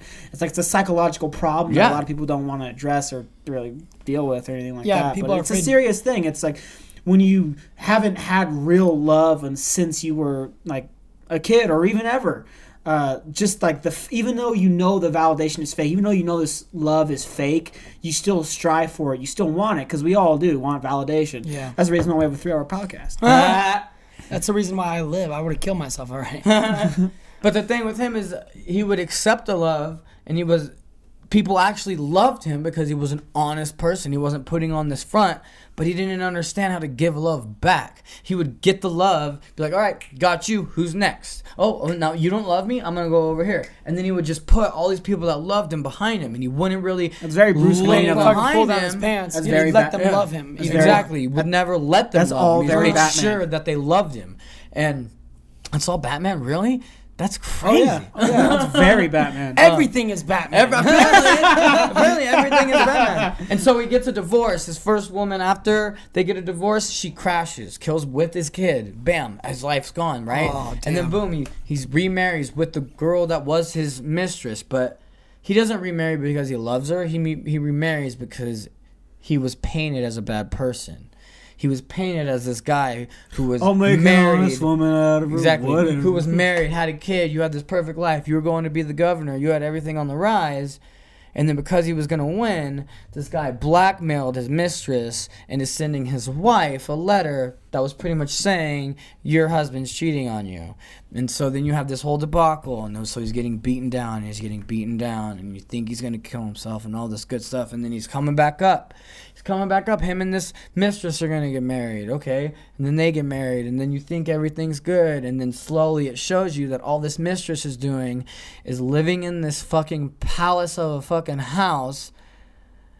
And he's never there. And so she's constantly doing jigsaw puzzles. she's constantly doing jigsaw And she starts- puzzles. dude. and she starts kidnapping people and then making, you know, trying to show them their life could be better. So Mm-hmm. she puts them in all these traps, right? And she's like, "You want to play a game?" Mm-hmm. And then from there, She grabs. it's the 1940s. They're bored. Uh-huh. she grabs bodies and she murders them and then arranges them like jigsaw puzzles. Mm-hmm. These bodies are all gonna fit together, and then like super glues them and then frames them. That's what they do, right? Yeah, exactly. Like I've that. seen old people. I've seen old people. and so eventually she leaves, and that's what causes him to grab the snow globe. That's what causes he freaks out on her room. He freaks out. He grabs the snow globe. And You know, as you do. He's old. He's older there, but you can see that he's probably been holding the snow globe. Snow globe. This motherfucker. Motherfucker, I got you. Good, you fuck. you can tell that once you see him drop it, that it's been a couple years, and he realizes that the only two things that he loved were the two things that got away, which were his sleigh and his second wife, which he The didn't woman he think. slayed. Ah, Yeah, I got it. but she didn't think that he loved On at the, the time, nose. and what he realized was later on that was one of his true loves, and so Damn. it's all about true love, I guess. It's all about Great White Buffalo. but it's also all about fucking camera tricks. the movie's all about so the movie is all money. about the, s- the core of the story is camera tricks. the core of the story is is there bubble gum in my snow? I know you're not gonna watch it. I, we know you're not gonna watch it. That's why I just spoiled But you're a piece of everything. shit so you now you don't have to watch it because I just gave it to you right there. That's why Citizen So Kane now, is so next time people These talk about movies, you can bring up and just copy Now you can everything Chris like you said, know, exactly. and you'll seem like oh, You'll this seem smart. This person's really that, educated. that conversation can definitely get you laid. Yeah, but It can. I- Just to say, if I- you're in the and if right you're a girl, scenario, and if you're a girl, well, anything can get you laid. but that can especially that can make a, a guy fall in love with you. see if you're a girl, that'll make guys fall in love. See, so if you're a girl, you can. But what I think is, okay, even if you do not watch like these movies specifically were ahead of their time, they were very specific for their time, and they stand out still to this day. These ones we're giving you are Hold ones up. that you should know. That most people do know. That most, if you're a They know, they don't even film realize that they know it. Yeah, Yeah. if you went to film school or things like that, these movies are studied. The movies that we're giving you are very important. So even if you go back, don't just randomly watch a bunch of movies from the 40s, 50s. These ones we're giving you are No, because there's some movies. bad ones. Watchable Like, movies, uh, except yeah, the fucking French New Wave, 400 blows. Don't watch that. 400 plus sucks so But, much. blowjobs. But And these ones right uh, here, North Sides. Call Northside 777. See? Yeah, mm-hmm. avoid that one. That one's literally on Netflix. Try to watch it. Try to Call watch it. And if Good you luck. can't watch it, how about you email me and then Good luck tell me your what it was Netflix about. okay, guys, guess what? I'm gonna guess what? Guess what the movie is that I'm that I'm to do. Casablanca. Chris. Casablanca? How did you ever guess? Because you yelled at me. you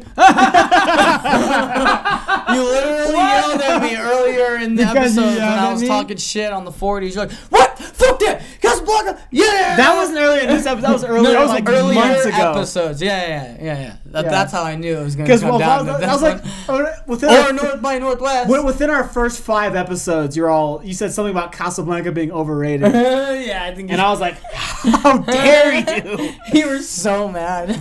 Because you can't. Okay, this movie, my movie. We weren't even talking about movies. And someone just it was something brought up, and Addy just lost it. We went on a ten minute tangent about fuck you, fuck yeah, this.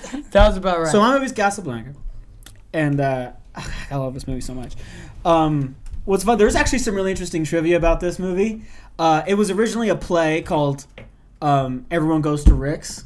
I think it was made in like the late 30s, and then they optioned it, and they actually started filming in 1941. Came out in 42. Here's a funny bit. In the mid 2000s, Funny bit. listen to me. In the- Listen to me. in the mid 2000s, Madonna tried to do a remake of Casablanca Really? with her playing the the, the main female lead, Ilsa, and Rick, the main character of the story, played by Ashton Kutcher. Ew. How can you put Ashton Kutcher and Humphrey Bogart are not on the same level? Like Ashton Kutcher No. is so many. Ashton Ashton levels. much Kutcher Ashton's is just so on the much same better, level dude. as Humphrey Bogart's corpse. Fuck that. Fuck that. Here's the thing. Oh, I'm sex with both That of them. is so, like, and, uh, like she went to st- every studio she went to to option the movie. They all said no immediately. Smart. And finally, a studio was like, "Look, No. look, listen, that movie's untouchable." Uh, Fucking goddamn right it is, and I'll tell you why. so, this movie stars Humphrey Bogart, who, even if you don't know him, you know that name. Don't lie to me. yeah, I like that's a name. And you know the name of this movie. And what's funny is, uh, if any of you actually are good people and actually watch the movie after I talk about it, like I really want you to, you're probably gonna have the same reaction that I did when I first watched the movie, which is about every 10 minutes, you're gonna hear a line of dialogue and you're gonna say, that's where that's from. Oh my god! A bunch of I've shit heard that repeatedly. like the, some of the most iconic lines in cinema history, some of the most iconic scenes in cinema history come from Casablanca. And they're all amazing. They're all incredibly done well. The movie stars Humphrey Bogart, one of the biggest movie stars ever. Um, Ingrid Bergman, another he was really, like the first of the movie stars, wasn't he? He's like the original, Yeah, like the that. mother- original, that guy yeah. is the guy. Even his last movie he was ever in was one of the best movies ever. It's called The Harder They Fall, boxing movie. Great. movie. of course it is. of course it is. Um, anyways, Boxing fucking movie. the movie takes place. It's supposed to take place in 1941. Uh, obviously, uh, it's a World War II movie. Not really a war movie though, but it, a lot of the plot. Oh, so Pearl Harbor. a lot of the plot has to take and the- like takes a lot from the war.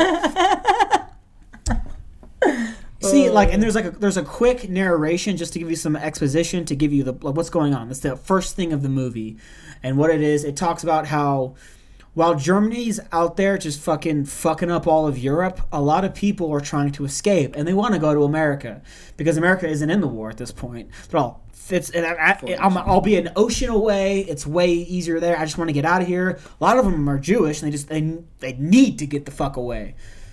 And so they were trying to get there, and they had to go through all these different places, and a lot of them who weren't didn't have that much money had to go like from like especially ones that were in France had to go like take all the way down to the like sneak their way to the south of France and then take a boat all the way to North Africa and then take a train all the way to French Morocco which is in like um northwest Africa.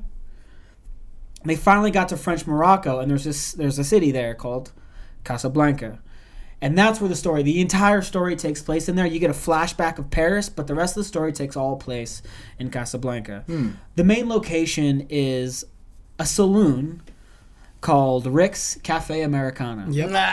I haven't watched the movie, but Adney explained almost this whole thing to me at a bar one time. We are just drinking. He's I'm like, I was. It's also that if I if I ever owned a restaurant, this is what I want it to be. For people who haven't seen this movie, if you just get old Adney, you could watch him explain the movie to you, and it's so much fun. I just I'll act it out if you want to. Watch want. him I explain mean, the movie. Buy me a few drinks. I'll do it. Even Or if you don't ask if me don't, to. yeah, just about to say he'll do it without you asking. He was puking in the toilet, and we're like, "Adney, you okay?" And he gets up and he just starts quoting every line from fucking Oh Gangs of New York at a strip club. Everyone's like, "Come out to the strip That club." That didn't happen. He's making that. That's real story. in a fucking bathroom. That needs for to be a segment. 25 Drunk minutes. stories. We keep doing sex uh, stories. Drunk stories. 25 minutes. You don't want to do that. we have evidence, and it's three of us in the bathroom, and a bunch of people just keep coming, leaving, going in and out, and everyone's watching the strippers, and Addy's just sitting there doing dialogue to the movie, and we're just sitting there watching. What was he, Bill or what? Yeah, all of it. He was everything. Was he Bill or what? He was Was he Bill or what? Fuck you. Of course, I was Bill. he was Go everyone. He even did like, oh, cut two, external shot. we zoom in on your Extreme first exit. It's snowing. Dialogue. snow. Fresh powder. Mor- mor- morning dew. That's not none of that happened. Back to the thing that we're doing. This is a real thing that we're doing right now. This That was a real thing too, real life. it happened. See, I was there. I was there. We'll talk about a different show though. Um, so uh, it's it's it's this really really like nice restaurant. But in the restaurant, there's this incredible bar. Everyone goes there to drink every night. All the big people, these rich people, the people who are waiting to get um, exit visas. That's what you need. Need to get papers. The only way to leave Casablanca and to go to America is you have to actually have the papers. You can't leave there illegally. You can't smuggle your way out. And so there's people who are constantly robbing each other. Like there's a quick scene of a guy pickpocketing somebody else to get his Get exit visas papers, Yeah. and like that's a big thing. And but and Rick, he's from he was born in New York, but this is his place. He owns this place. He's not planning on leaving. He doesn't seem like it anyway.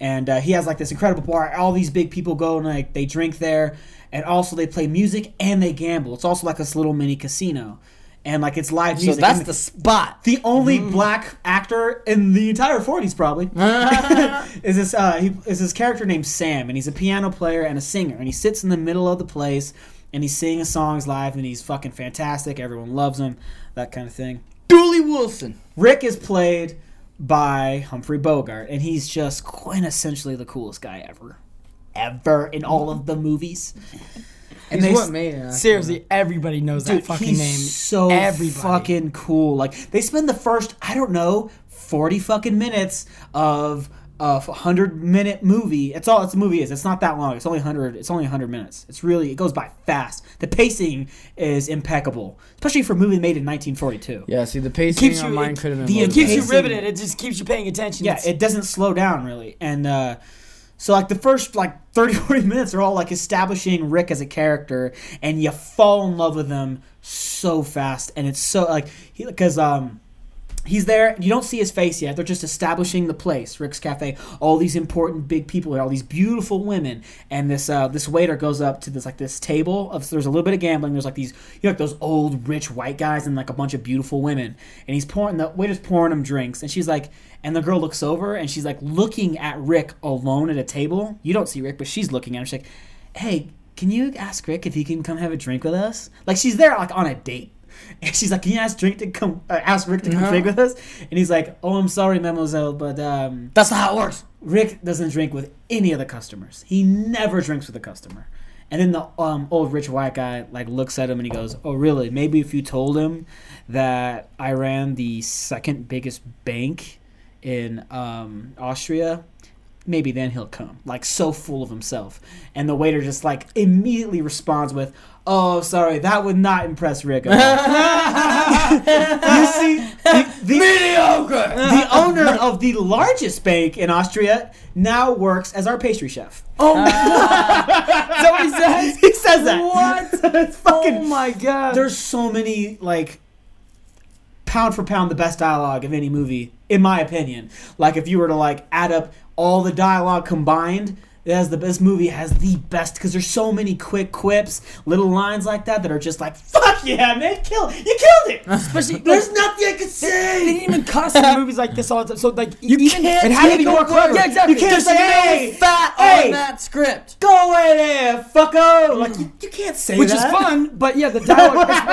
which, is, which is fun. I feel like like the quips and even uh, physical comedy back then was very important. They relied a lot on physical comedy, and they relied on like quips, like fucking super quick jokes, and uh, you know, gotta Okay, make so- the audience laugh. in that same scene, you click over to the bar, famous fucking bar, and there's this this woman. Her name is uh, Madel- Madeline. Her real name is Madeline, right? And the movie her name is Yvonne.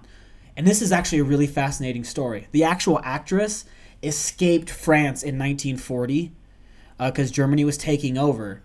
And um, there's a scene, and she actually leaves, and she goes. She ends up going to America with her husband, becomes an actress, and the character that she plays in this like what she's supposed to just be this kind of girl in the background but she ends up stealing this one scene because you have like these nazis like nazis are coming after they end up in Casablanca. She would kill that scene. the nazis start singing a german uh, a german song and then all the people that are french and that hate the nazis because this is like basic kind of like neutral territory like germany doesn't have control of this so you get like these all these people who just hate each other in the same spot and it's just this boiling pot of hatred. It's amazing.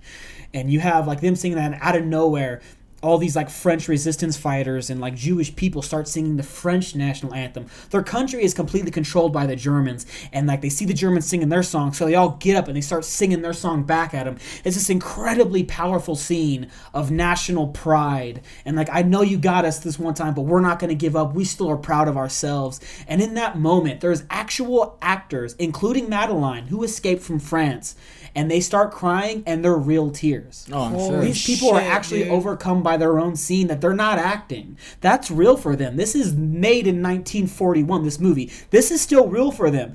The, like the American, Still going on Like, now. America war, hasn't joined the war yet in real life. While they're filming this movie, America hasn't like stormed the beaches of Normandy yet. This is before that. It's an incredibly powerful scene, and Madeline crushes it. And they just zoom in on her. The camera locks in on her as she's crying, singing the song. It's absolutely beautiful. But before that happens, she plays a girl named Yvonne, and she's at the bar, drunk, She's drunk as fuck. I gotta go see about a girl. She's talking to the bartender named Sasha. He's a guy. He's a guy. and sh- and he goes and she goes. Um, she's like, give me another drink, and she goes, and he's like, Yvonne, I love you. I got you the best stuff. Pours her a drink. Yvonne, I love you. Like he's just like keeps saying like he says a couple times, and then um, Rick comes by and he's like signing some papers at the bar. He like walks right past Yvonne, and then she follows him, and you could tell right away, oh, she's in love with Rick. It's obvious just by their body language before she even opens her mouth. But when she does speak, what she says is, Rick, where were you last night? Sorry, does she have an accent? I apologize. Yeah, she does. Okay. Rick, where were you last night? And he goes, That was so long ago, I don't remember. Uh, And she's like, Well, what you, where are you going to be tonight? He goes, I never plan that far ahead. Like, just fucking coldest of shoulders. And she's like, she starts flipping out, like, God damn it, blah, blah, blah, like this and everything. And she's like, Sasha, pour her a drink. And then before, like, and like, she's about to, like, slam her glass on the ground. And Rick just grabs her by the arm and goes, You've had a little too much to drink. You need to go home. She's like, No, I'm not going home. Sasha, pour me another drink. And then the bartender looks at her and he goes, Yvonne, I love you, but he pays me. oh man. So fucking classic. And then he's like, Sasha, call her a cab. Make sure she gets home. And come right back. He's like, Yes, boss. Yes, boys. And that's establishing just Rick as a character. But what the actual story is about is you see, Rick was in love once. He was in Paris and he fell in love with a girl um, named Ilsa. Madly, madly in love. And it was a. Sam was there, the piano player. He was his best friend. And it was this incredible affair they'd had with her. It only lasted a couple of weeks, but when the Germans started to invade, he's like, I want to run away with you. At first, I had this thing of no, no asking questions from each other. Let's not get this too personal. Let's just have this fling. But he fell in love. She fell in love with him. And he asked her to run away with him and be together. And she says, Yes, meet me at the train station. But he gets to the train station and she never shows up. Oh. He's heartbroken. ends up in Casablanca, opens his restaurant, and he's there. And while he's there playing his thing, and uh, what's funny is they had a song. Sam would always sing the song for them every time they were out having a thing, and this is all shown in a flashback. The song is as the song is as time goes by. Sam would always sing as time goes by for Rick and Ilsa, and every time before they would cheers, Rick would look over at Ilsa deep into her eyes, just full of love, and say, "Here's looking at you, kid," which is where that comes from. Uh, Another thing. Uh, and he would say it over and over. That was like their little cute little thing that they had.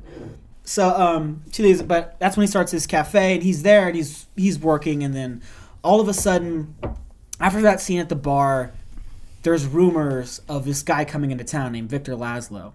Now there's this character. He's maybe my favorite character of the movie. Like he's like one of my favorite characters. I love him. I love Rick. His name is Louis. He's this uh, French Moroccan uh, police captain, and he's just like he's the comedy relief throughout the film.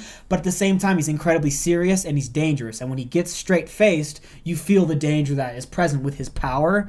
But he has this really like Powerful Victor. power, powerful, powerful Louis. Or Louis, whatever. Uh, but he has like this relationship with Rick where he has respect for Rick, and he like he says to me, he's like, deep down, I I suspect that you are a sentimentalist. I looked into you before, Rick. I noticed that you fought for uh, the Chechens and you fought for the Spanish. Both times you ran guns for them, but they were the underdog, and the other side would have paid you a lot better.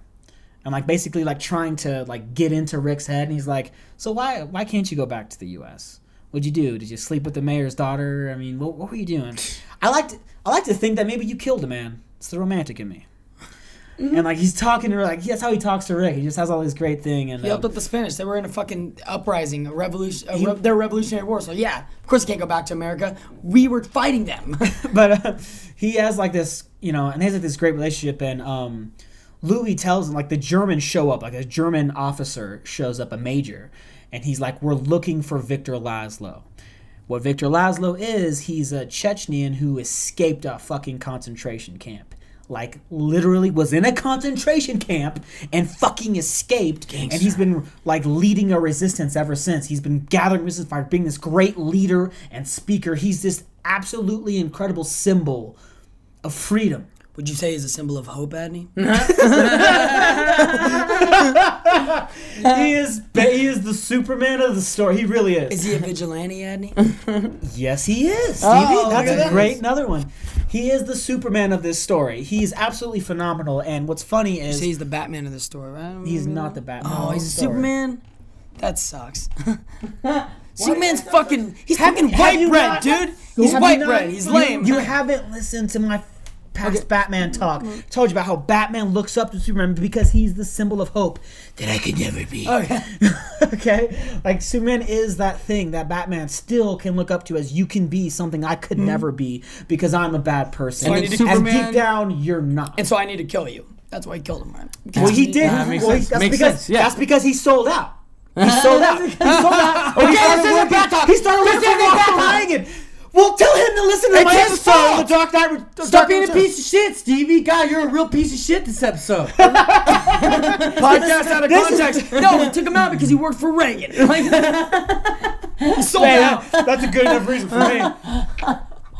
you're such a piece. Anyway, back to this. Get your fucking up. Because He told me to rift. I'm rifting, bro. All right, fair. Fair. Yeah, but you're fucking up because I was, I was, I was, I was shoving you towards the Superman analogy. So I was gonna come back with a different one to match it, but you fucked up and said that. Oh no, he's Batman. I was like, I already told you he's Superman. My bad. I don't like Canada, Andy. I don't think of Superman ever. Canada. He's from Canada. He's Canada. the cartoons were good. Okay, it was Batman. Stop it. See, get him all off track. He's all fucked up. You brought up fucking. that was mine's in the Batman. trying to get back to Casablanca now. so Victor Laszlo, he's this resistance fighter, and when uh, so Louis knows about all this stuff. He knows that Victor Laszlo is going to be in Casablanca. The Germans are there. Their plan is to capture him before he can leave to America and put him back in a concentration camp. That's the Germans' plan. But they can't just arrest him for nothing because they have no jurisdiction there. They don't control French Morocco. They don't have power in Morocco yet. They just have they can just so they actually meet and they just talk to each other. It's this really tense scene. It's incredible where you have like the uh, Moroccan police, these fucking Nazis, and Victor Laszlo all just facing off at a table, and it's it's just like holy shit, it's like heat. Yeah. It's heat again. Victor Laszlo sounds like a fucking evil villain in like a Marvel It does, but book. he's amazing. He's a great bad. guy. He's a fucking great guy. Anyway, so he shows up. Victor and Von Laszlo and Louis goes up to Rick. He's like, because Rick, because everybody goes to Rick's, and he goes, Rick tells him about there's somebody coming here. The Germans are coming here, and we're going to stage a place where we're going to arrest somebody, Victor Laszlo. And Rick is like super, sur- like Victor Laszlo. He goes, Rick, my God, I've never seen you so impressed. He's like, well, he's impressed half the world, isn't he?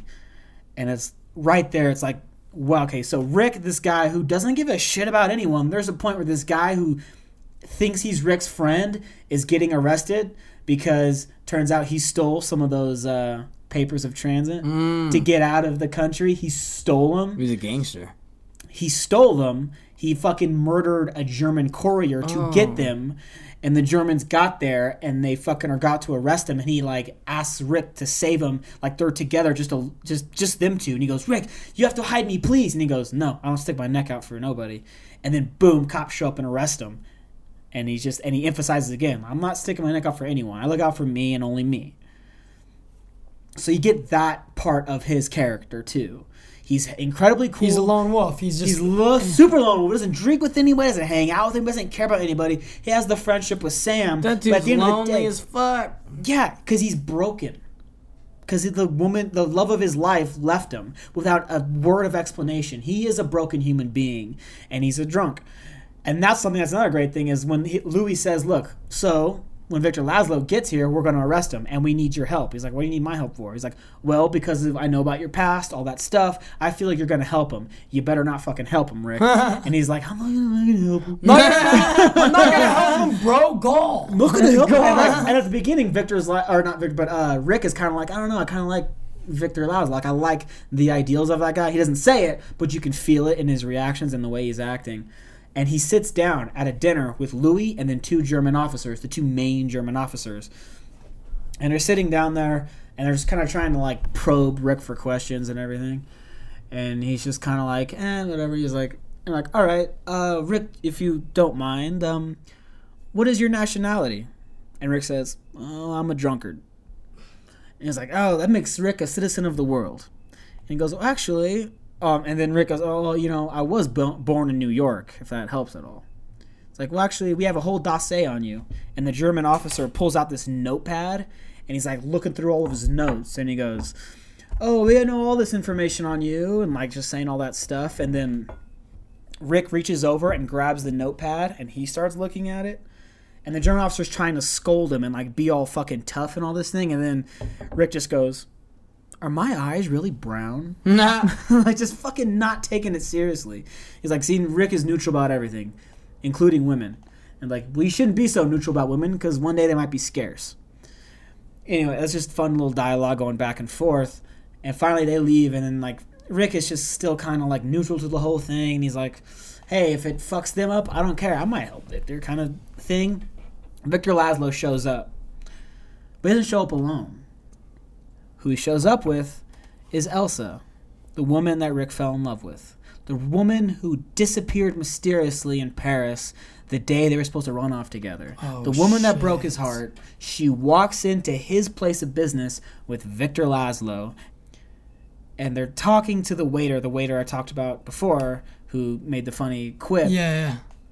And they're like, oh, we need a place, blah, blah, blah. He's like, oh, we'll give you this table. And then Louis shows up, immediately recognizes Victor Laszlo and goes, I know who you are, Victor Laszlo. Let me introduce myself.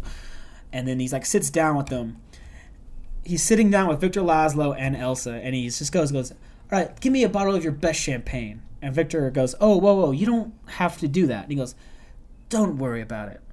It's a fun little game we play. I tell them to write it on the bill, they hand me the bill, then I rip up the bill. It's incredibly convenient.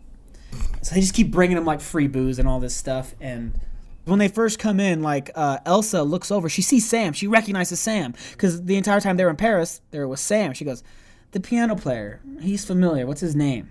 Oh, that's Sam. He's blah blah." blah. And he goes, "I know him. Have him come here."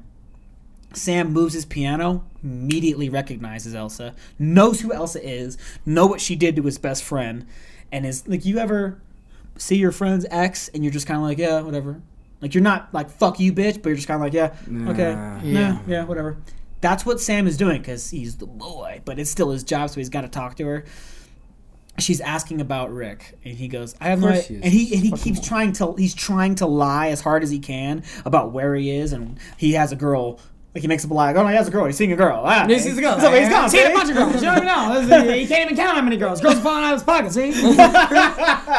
He's try- and then she's like, Sam used to be a much better liar. Same line in. Oh, I've heard. Yep. And then she goes, this is also a famous line. She says, "Play it, Sam. Play it once." Famous line, and then he goes, "I don't know what you mean, Yeah. yep. And she goes, "Oh, "You know, come on, Sam. Play as time goes by." He's like, "I'm afraid I don't remember it, Miss Ilsa." He goes, "I'll hum it for you." And then she starts humming it, and he's like, "Oh fuck, I gotta do it now." and he starts playing the song, and he's like playing, and he's in a few a few seconds in, and she's loving it, and out of nowhere, Rick appears, Of course. and he yells, "Sam, I thought I told you never to play that."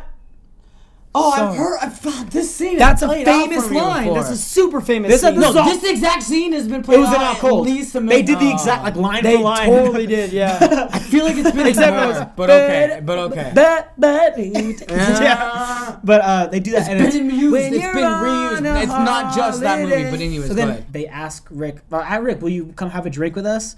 And Louis in the middle of saying, "Oh, he never drinks with anyone." Before he can finish that, Rick is like, "No, I'll have a drink," and sits down, and everyone's like shocked. Oh shit! And Rick is just fucking heated. You don't know at this point, right? That, that that's her. That he. This is the girl. You don't know. You don't No, know you yet. don't All you know. know is that that's Rick is asking, yeah. pissed off. He's just like, "And what's going on here?" And then you find out that there's a history between Rick You and know Ilsa. your uh, timestamp right now?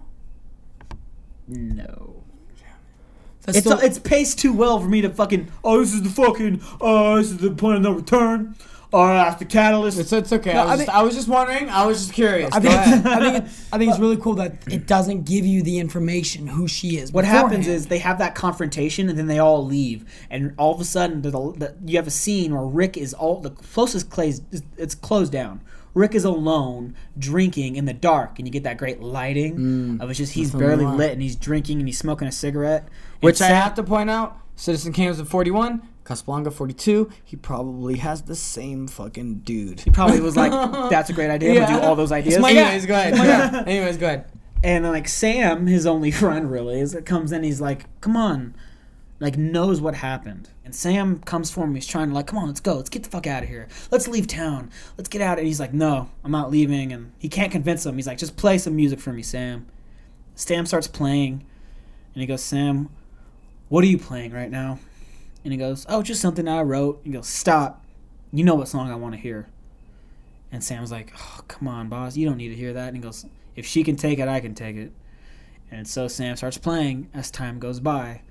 And then you he see Rick start breaking down. It's the love of his life, and she's with some other guy. She left him out of nowhere, and now she's with some other fucking guy who's an amazing guy, by the way. That's what's more That painful. sucks. Yeah. And then he goes, and then he says, probably the most famous, second most famous line of the movie. He goes, "Of all the gin joints and all the towns and all the world, she walks into mine." that heard that line has so been many said and used in so many different movies. That Mo- it's like been modified referenced. and changed. It's been referenced so many, but the same. you it's the get same that, setup. yeah. It's the same setup. That same line. But yeah, of course, changed and everything. that's what the story becomes about. It's it's this love triangle. It's it's about Rick being in love with Ilsa. He's madly in love with Ilsa. He knows he's still and he wants to be with her, but he knows that she's married to Victor Laszlo, and that she's in love with him. But she also had this incredible fling, and he wants to believe so hard that she loves Rick more. Like you love me more than him. You should be with me. He tries to convince her, but the thing he has those two things of transit. He has basically two tickets to America and they're the only two that are available in all the fucking city. And his plan is to take those two for him and Ilsa and run away together. Fuck off, Victor Laszlo. I cared about you before, but I care more about the girl. And that's what his initial plan is. But at the same time, it's a moral conundrum. And at the core of the story, what this movie is really about is about letting go. It's about acknowledging the fact that no matter how much you love a person, sometimes they're just better off without you. It's no, they're too good for me. Realizing your own flaws, and that's what's really interesting about this film is that we fall in love with Rick early, but maybe overthinking about it for a minute or just rewatching it for a second time, you realize Rick's an asshole. He's not the. You've been kind of rooting for the bad guy Oh, because Victor Laszlo is an amazing You're, person. you're rooting for the gunslinger. You're rooting for the, the, the underdog. The, you know, and yeah, like the and like you look at it if you try to look at it from Ilsa's point of view, it's like, and she says that she thought Victor was dead. She was already married to Victor Laszlo. She thought he was dead. He was in a concentration camp. She tried to move on. That's when she met Rick. That's why she had that fling with Rick. Oh, but she shit. found out What? that Victor was still alive, and that's why she couldn't go with Rick because her heart still belonged to her first love. So she's not a bad person. She's not like you. I mean, you fucking bitch, but she's not that. She's her that story girl. is the same as Rick's story, except It's she li- thought she lost her love, and then it came back, and then She tried to move on, but she realized she can't move on because that person isn't gone. And Now, and like he's a fucking war hero. He's Now- a fucking he's Superman. You fell in love with Batman. You shouldn't have done that because he's an asshole. You Superman shouldn't have done been- that. He's just a boy. and it's really boy. and it's back to that. It's back to this really old adage of the girl girl she likes to flirt with the bad boy, but you don't take him home. You marry the good guy. And that's a line from an X Men movie. I got you, didn't I? Uh, Anyways, uh, the plot's similar to that 500 Days of Summer. Like Well, you, you're, you're rooting for No. the main character, but he's really love- it's asshole. no. Women love No. to flirt with the Similar. bad guy. I don't know. Do you It's want me to similar. go off on two hours of why 500 Days is a stupid fucking movie and why the, that whole plot is stupid? There's no. He, that movie's about a guy who fell in love Not with the doing it. idea of a girl, and she had no one else in her life, so she was like, "I'm just gonna be with this guy." And then she finally was like, "I'm fed up with you because I'm not actually in love with you, and you're obsessed with me, and it's weird." I broke up with you. Then I actually found somebody who loves me for me, not just the idea of me, and I love them back. And you are just a thing. And him trying to realize that, but he doesn't realize that because that movie ends with him falling in love with the idea of another fucking girl. Because that movie's dumb. Calm down, okay? That's Edit all that. That's Like- ex- like no, no, said, that's exactly why I brought it up because I knew you were gonna go off on it. How? Hey, hey, Andy, dare you. hey, hey, Andy. I was in I was in the zone talking about Casablanca. You're still in the zone. Hold Keep on. going. On, wait, wait. That was great. Hold on, I got something else. Wait, I just want to say one thing about this movie. The Dorn storyline. Didn't see that coming. I, I should have. Should have seen it coming. Oh, you're such a. Don't even get me started. You're such a fucking. Oh, it is now a four-hour podcast. such a What'd you piece. say she was of, now, now I gotta talk about Dorn. What'd you say? She was flirting with the uh, the bat guy or the bad, yeah, bad guy? Don't make me, you want me to talk about Batman 2 now? yeah, add the overload. error, error. What's wrong with him? He's breaking down. You done it. You broke me. But, Anyway, comedy award. But if you get a comedy award, you, you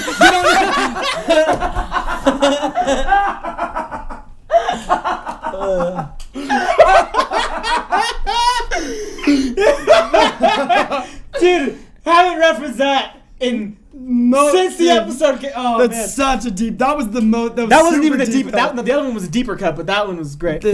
Um, oh, dude. That was two South We're Park references. muffins. Those two of the best South Park references. Anyways, back to. How am I gonna get back in the thing? Okay, so that's what. Sasha, that's what Casablanca is about. It's about him realizing, oh wait a minute, I am the bad guy. I'm not the one that's right for her. She's too good for me. As much as I love her and I want to be with her, I do know that she's better off. And he says that at the end of the film and says he needs you. His what he's doing, his life is way more important than me and what I'm doing. He's acknowledging that the other guy is better than him. It would have been so easy so easy to write a story about the good guy who falls in love with a girl, but she ends up with some douchebag, and you're obviously better, and you win her back. But the fucking writers are like, no, that's not real enough. We need to do something that's actually going. We have something to say, and we have something that's important to talk about, and it's about you realizing that you're not perfect. That's what Rick does throughout the film, and you in the audience, you start to see it as well. Is no, like just because you want a thing doesn't mean you deserve it. Yeah. And bec- even though you would be happy, it doesn't necessarily mean that she'll be happy. And it, say, wait, this person is better. I could do something to improve myself, maybe, but like, I'm gonna let her go off because they'll both be better off without me in the picture. At the end of the movie, he has those two letters of transit. He could take Ilsa. He has fucking Louis at gunpoint. He has everything. All the cards are in his favor.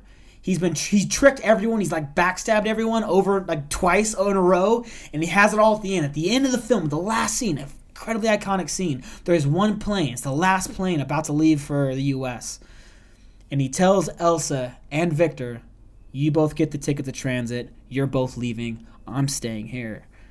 Him finally, re- like him giving up and saying, "This is what's best for everyone involved. I'm not going to be selfish anymore. The needs anymore." of the many. outweigh the needs of the few. That's Star right. Trek.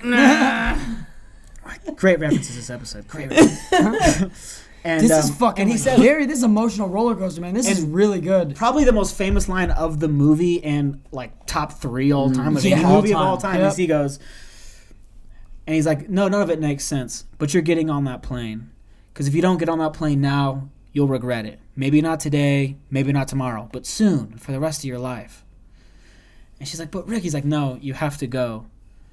He's like, "What about?" He's like, and he looks at her like so, and like you can see that like his eyes are like fucking really glossy, and he doesn't want to do this. Every ounce of him is telling him not to do this, but he forces himself because it's the right thing to do. He mm-hmm. looks at her and he goes, "We'll always have Paris. We lost it, lost it for a long time, until you came here. We got it back. Now you have to go." She leaves, and that's the last scene of the movie. Damn, dude. That Gangster! fucking, so Oh my god, that's. Chris takes everything he says back. everything he said back. it's fucking good, dude. That is. I'm a repeater. Get over it. no, no, no, no. Because remember your last one was like, ah, Casablanca. But then now I had to explain it. You're like, that's a great movie. I was watching It's- it. it's like, about- wait, wait, it's different constraints. When I'm gonna go back and watch it now, I bet you I'm gonna different love perspective. Well, you it. But probably, when I'm you probably have watching a it different during perspective now. film school, Yeah, when you're was when like when you're different. we got fucking assholes It's like you need to watch this. No, Yeah, it's it's homework. homework. It's a chore. It's an Yeah. appreciation. Yeah, so it's now, different. I Yeah. guarantee, even going back now, it's like cooking out of culinary school. I thought I knew everything, but now I have a way more appreciation for food, and I realize I don't know shit about cooking because now I'm ex- I'm I've experienced yeah, eight I years, shit eight years professionally. movies and this movie. Yeah, but then it's now the same you- thing. it's forced yeah. for you homework. It's, you're forced to watch it, but Yeah. now you go back as a film lover. You look at it like you're a kid again. Yeah. You look at it like you're watching this movie and you can choosing understand to it more. choosing to watch or read something is a lot easier than being being forced. told to by Yeah, some exactly. dick you don't even like. Amazing movie. I these are it. all these are all look at just our two are already taking up an hour and a half of your time. That's Like, the thing is I love that. We're I, not I watched it. bullshitting movies right now. I watched it for the first time and fell in love with it, and then I actually had a similar situation, and my love just quadrupled. And I just the movie means so much to me. It's top five uh, in my mind, my favorite movies ever. One of the greatest made movies of all time. My favorite dialogue. Uh, my one of my favorite main characters ever. Um, even the fucking female interest is amazing, even though you're not supposed to, even though you don't like her in the beginning. I mean, I think everything just comes together so amazingly, and the fact that the quote unquote antagonist of the film is actually the best guy in the fucking world, and you end up loving and respecting him. I think this movie does so much for storytelling, and that's what. Anytime I watch a movie, and I digest it, I think about what the story meant. What did that story mean from the artist's perspective? More importantly, what did it mean from my perspective? What did that mean to me? And I think that this one has like more meaning to me than possibly any movie I've ever watched. I think all of ours are gonna have a little bit of a personal I'm, story. I'm just though. as cool as Humphrey Bogart. And that's why, and I'm gonna marry Lauren Bacall one day. and you're gonna fucking open up a fucking restaurant and fucking. Dude, you can marry her right now. Morocco She's dead. You can just Morocco. go marry her. No big deal. That's fucked up. At least you wouldn't take half. Only fucked up if somebody finds out that you've been fucking. That's the most solid point anyone's ever made for marriage ever. That's that's the no in, in the podcast. At least you want to take out. Take that piece of audio out and then re-loop it at the end of the show. that's fucking so. I want good, that as my ringtone. At least you want to take out. At least you want to take out. At least you want to take out. I. If she's dead, marry a corpse. She won't take up. Marry a corpse. She won't take up. You can marry her now. She's dead. She won't take up. Sorry, I got a call. Hold on, hold on. Hello. so fucking uh, fucking so funny, dude. That was pretty good. It's a great episode. So my movie, I already told you guys even last week. I think Chris. I walked in while he was finishing it, like so. I was like, ah, I can't guess what this movie's Yeah. gonna be. um, I- Let's I- give, I- give a second. Let the audience guess. Hold on. No, you're wrong. He did bring it up, like the the the most recent episode. Yeah, like he I did, I brought, brought it it up up recently. But even foreshadowing our entire show. Since, Kind of. Since I brought up Citizen one. Kane before that. You brought up Casablanca. Casablanca. yeah, like, yeah, actually, yeah. And then I We brought up. all foreshadow. Holy shit, we Batmaned it without even knowing we were Batman. We're masters of storytelling. Give us money to write a script. just give us Do the right thing, Just give us money. we will give you the best of the movies, we just want money. That's all we but we'll disagree about who's gonna star in it. I won't give a shit. I'm like, no, I'm gonna pay with the light. That's why guys you can have to star. in it I'm gonna because you don't want light. to. so fucking funny. so my movie is The Great Dictator Mm. by Charlie Chaplin. Was this Charlie's first non-silent film? I'll get to that one second. Hold on, pimpin'. so the movie got an 8.5 on IMDb. It uh, got a four out of four with Roger e- Roger Ebert. Um, Man, so did 400 Blows. Yeah, but that movie that movie blows 400 times. Seriously. Casablanca only got a 97% on Rotten Tomatoes, which means that like th- three motherfuckers gave it a negative review. Just like, 'cause. give me your address, pimp. like, how fucking dare you? Who the fuck are you to give a negative review? What? Anything below an eight? And that's a personal offense to me. Piece of shit. So fucking. Um, so Well, bro, there ain't enough tits in it. Oh, that's another thing of the trivia is like in 1980, they just rewrote the script and sent it out to some studios to be like, hey, would you like to do this movie? And named it something. They named it uh, Everyone Goes to Rick's. They like named the script instead of Casablanca instead of a remake. They just did that just as like a, as like a test. To see and a bunch of studios were like, no, not enough sex. Somebody, a studio said that, not enough sex in it. Can you believe that? I would have to agree with the, the studio on that one. And he's so mad. My- the door fucking door! Fuck this! I love that that's a thing now. That every time I get mad, the dorm storyline. That's a make that a We t-shirt. made things. The dorm storyline. Just oh. uh-huh. with my face all Oh, mad. that's a money T-shirt right there. The oh Jordan storyline dot dot dot. And people are like, what the fuck? That is a pretty good I wasn't. No, that's good. That on one and the. Joel one. The Joel, I will suck dick for life changing money. I feel like that one's out there without Joel's I just face, want our but- three of our faces like mean mugging on a shirt. All right, all right, go ahead. I want a picture of like Joel, like it's a side view of Joel, like all big ass Joel pointing his finger really like angrily at like the nerdiest looking dude ever. And him saying the word bubble coming out of his mouth, I will suck dick for life changing money to this little tiny like mm, thing Oh, that's a great image. That's a great image. holding a beer, maybe a bag of coke. Who knows, man? All right. All right, let's do this. Okay. Who knows, man? Sorry, Steve, I get interrupted. you. Fuck you, You guys are Steve. fun. No, you guys are fun. Um, I love you. You gotta let him get going, man. I'm sorry. so this movie is a political satire comedy. It was actually directed, produced, starred, and scored by Charlie Chaplin. What? Also created the Quadruple threat. fucking music. wow. He scored the movie. That is a fucking artist. Yeah, that's I. I'm an know artist. Give me I- a fucking tuba and I'll get you something out of it. Give me a fucking bugle, bitch. I'll fucking. so now, Charlie was one of the only directors in the time to continue to do silent films even after sound was introduced to film. Because that's kind of like what he was known for. Yeah. Um, Still selling. Yeah, so he continued to do it, continued to direct it, continued to write silent films. And then this came about, and it was his first, his real first sound film. This was his first. And people argue to say that this was probably his best film of all time. It's his masterpiece. I mean, it's a fucking solid argument. Yeah, yeah. It's his masterpiece, especially for.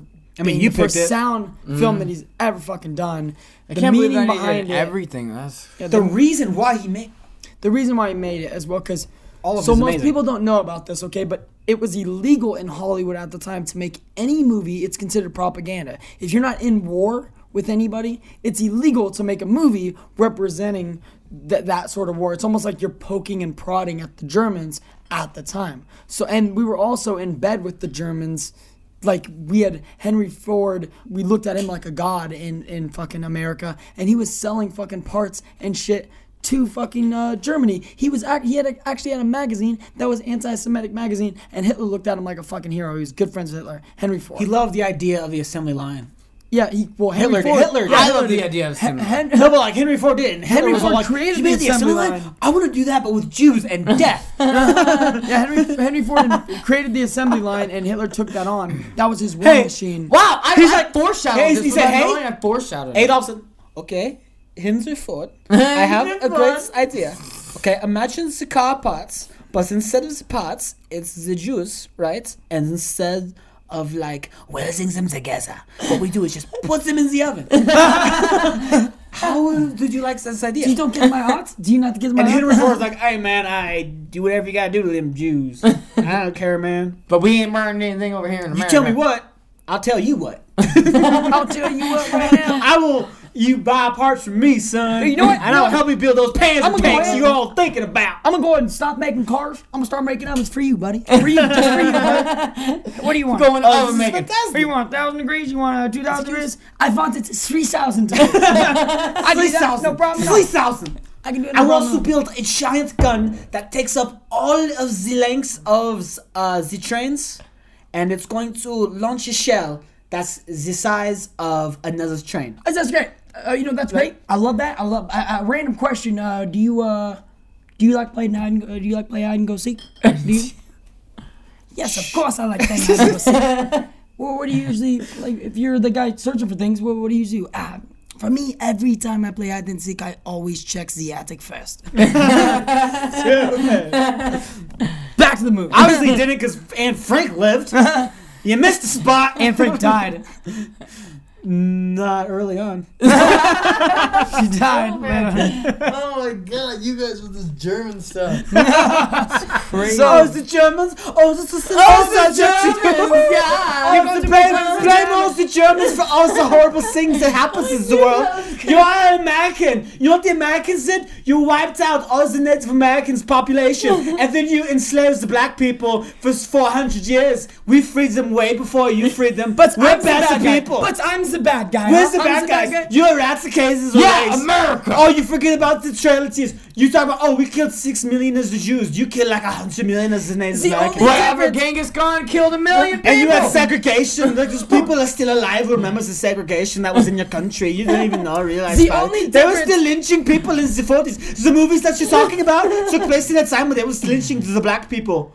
yeah. The America. only difference The Germans gave everyone the good engineering. The only difference between Not you true. and Not true. The only difference between you and me is that mine was on film. Yours was not. So dude, that was You, really the only you burned all. You burned all the film like I burned the Jews. Seriously, the only difference between what America did to the Native Americans and what Hitler did to the Jews is that ours wasn't filmed. Yeah. That's hands down That's fair. what it was.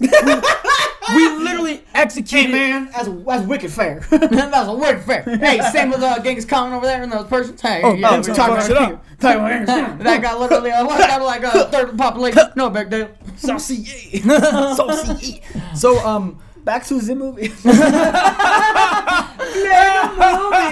Yeah, yeah. I'm a play big, some I was a very play big fan movie. of the Charlie Chaplin. So that's the whole thing. So Charlie Chaplin I found out. modeled my mustache after his Well, face. money, You many, shouldn't have brought this up. Many You're people- literally not gonna be able to spit it out.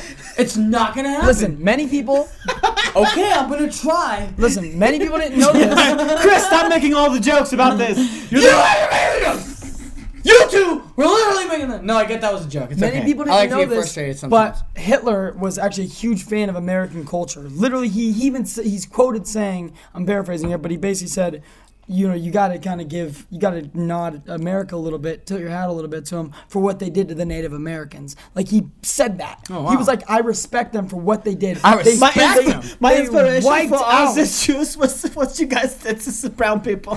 Good job. they wiped out the native. We wiped out the Native Americans, and he basically said that he would dress in American clothing. He would watch American films all the fucking time, all the time. There was actually recorded. Evidence- you're telling me Hitler was inspired by Americans? I that love, does I not love, help me at I all. love all the Nosferatu movies. Hey, fuck you! He doesn't know Nosferatu like me. Have you seen that movie? Where's the train comes to the? very exhilarating. that movie is so good. I've watched it six times in five minutes. Oh, did you know? Did you know that? Have you seen the movie The Man Who Smiles? It was the inspiration for the Joker in the Batman comics. I, I love the man I love the Bat- I love the Jack Dempsey. I don't like Lewis though, because he's American. podcast. mostly because he's black. I was gonna say because he's American. It's funny, but um, so now of his big black cock. Charlie Chaplin found out Charlie Chaplin is not an American actor. They they called him American actor before he made this movie, and then it's like Australian actor Mel Bro- Mel, Mel Gibson. Um, so Charlie Chaplin was iconic at this time. Hitler. There's fucking. There was literally like notes of like everything Hitler did. Like there, there's people taking notes, and it's it's funny. It's on last podcast on left. It's like yeah, there was a time where you know it was one of the presidents, and they were right. They would write shit about him. Like anything that he did, they'd write it down, and then they're like, "Oh, alien conspiracy. He met the aliens and stuff." He goes, "There's no recorded evidence of where the president was at this time. Just no evidence. Everything else." Everybody goes, "He's like, why is there evidence?" And he's like, "Because there's a president." I'm like, "Dude, quit writing shit down." Sometimes I want to do weird shit. You know? Um, and I it's, the same, it's the same thing. It's like, dude, stop paying attention to me. Like, leave me alone. Let me do my own thing. I want to. Not allowed. Yeah, like that's, that's not LB. Not every president was LBJ who just like recorded everything I do all the time, every time. Yeah. Every time. And uh, so basically, Every every white American has a. They all talk the same to you guys. Well, because we're doing that to pander to our international listeners, Chris. Can you just think about the world for a second? Can you get out of your own space?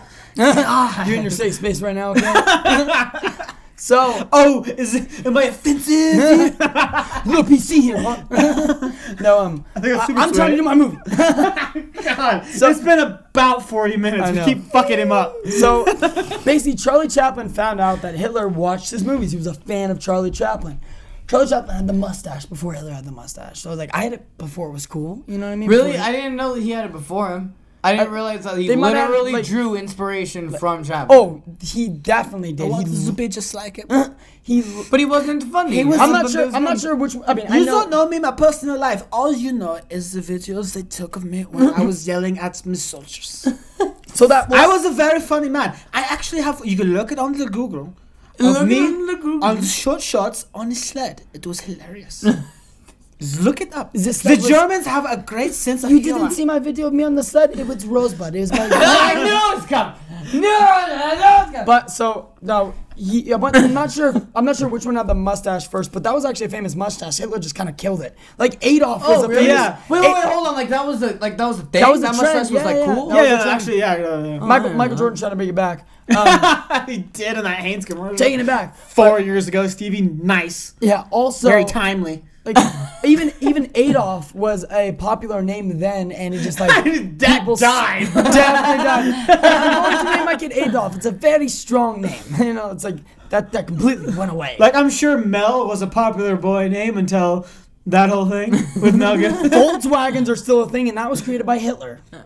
and what's funny was the hippies loved it. Volkswagen's created by Hitler.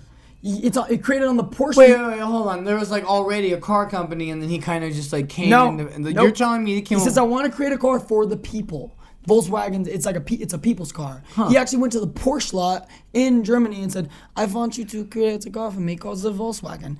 And you can actually back in the day, like or at least I think in the '70s, maybe still, but you could literally replace a bead a bug, their uh, engine with a Porsche engine. Wow. It- yeah, same company. Um, he also created. The I knew it was the He same also created the company. I- highway. I didn't- he also created the highway. Really? I want Great. to- It make great a in car for the House. people. The people needs a car, but That's by crazy. people I mean the ones Wait, that are belong trying to to the tell me- alien race. And I that's don't why know. the hippies. This is I don't not, know if this I is can not a believe fucking any of uh, this. in defense of Hitler podcast. So we're not gonna, yeah, so Chris. I know you can see his train of thought. a train of thought. so now Charlie Chaplin found out that Hitler was a big fan of his. Okay, there's actual evidence of Hitler watching all these American movies. and that's so fucking funny. So Charlie Chaplin decided, and what's funny is there's evidence. Hitler never quoted it. Chris, you listening? No, because you literally just told me that Hitler invented highways. So I'm trying The to make freeway, sure. the freeway or whatever. Ah, okay, well I'm making sure that that's real. And you're not fooling me, so I can call bullshit on it. Oh, But okay, actually, I'll pay attention right In now. Who Framed Roger Rabbit, they tell you who thought of the highway. It was the judge, played by Christopher Lloyd. Watch a documentary, dudes. So now there's evidence of Hitler watching this movie. really okay, there's evidence of Hitler watching The Great Dictator twice, but never commenting on it. I feel like Stevie wants you to believe Hitler made everything. no, it's okay. Just keep All going. the great- Just plow through. Plow through. Sliced bread. no, is that what? Plow through. That's what I have to do with you fucks. Calm down. So you have to just get it. That's your fault for no, picking a it's fucking your comedy. fucking fault. He I picked the agree. comedy. Your fucking fault. I have to do this every single movie. No, I'm not don't. even picking comedies and have to oh, you're- plow no, you through don't. it. Yeah, I oh, have to do that. That's part of Yeah, I can oh, all this out. You know, Oh, okay. you've literally never had to do that. I that. always have to plow through with you guys. so the the film came out in 1940. It has a running time of two hours and four minutes. It's not like crazy ass long fucking. Two hours for 40 movies or That's only 20 minutes minutes. longer than mine. If you look at it in perspective, it's that's 120 good. minutes. It's definitely worth. Wa- it's this movie. The Transformer movies were like four hours I, long, I, bro. then I never watched them. well, those assholes in the world All are. true. All right, you're right. Tony, this You're movie right. is it might be two hours and four minutes, but it goes by. It's incredible. It is worth fucking watching. I And mean, now- mine was two hours and four minutes anyway, so yeah. So I'll give you the, the point of the movie. Fucking hypocrite. So the point of this Your boy movie, is a hypocrite. the point of this movie, I hate long movies. it Get to the point. it's a it was a love letter to Hitler. Seriously, was. I'm not even joking. Like that's Chaplin knew that he was a fan of his, so Chaplin decided to write a movie, his first fucking movie with sound. That was he knew Hitler was gonna fucking watch because Hitler was a fan of his. So he was like, "Fuck, I need to I need to send a message to Hitler." And that this was the movie that he wrote. To So send a what was the to Hitler. message? That's what I'll get to Don't- in a minute. Don't be you. Don't, don't, just don't. It wasn't so much a love letter; it was him shaking his finger at him. hey, bro. No, you're doing that. You're doing that. hey, hey, you don't say that. You don't say that. You don't say that. It's so funny because that's like that's so iconic. The choice. of it. So the movie starts out. It's uh, you're getting a film like the the camera's above and it's looking out into the trenches of World War One. Okay. Mm. And you automatically get the Charlie Chaplin character, which you don't really know who he is. At first, you think he is Hitler. It's almost like he is making fun of it, but you find out later that's it's a different guy. It's the main character. It's a the, he's satirical Jewish- biography. yeah, hmm. it's a Jewish barber. That's that's the first- first, first of its kind right there. A. Jewish barber. That's they don't even give him a name. he's like, how, how how opposite could we get from Adolf Hitler? Jewish barber. Jewish barber. Genius. Write it, print it. so, Run it, run it. Send it. So, Stop all the presses, see? that literally happened in Citizen Kane. It was exactly. so funny. so Sucks. now, now with Right, this, right. now uh, with this, so you get the whole trench. It's looking at the trenches, and you get airplanes flying flying by, and you, it automatically it never says Nazi. It doesn't really say Nazi. Then you get the um, independent independent cross on one of the fucking soldiers' um, chests.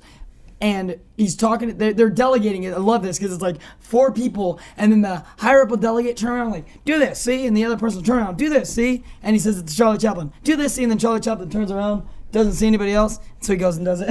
it's, it's like little comedic bits like that. Right, because that's what Charlie Chaplin was, and that's who yeah, he, he's- that's who he is. Yeah, yeah, No, Essentially. just- a comedian. To put us in perspective, this is the biggest comedian in the world. Okay, put that in perspective.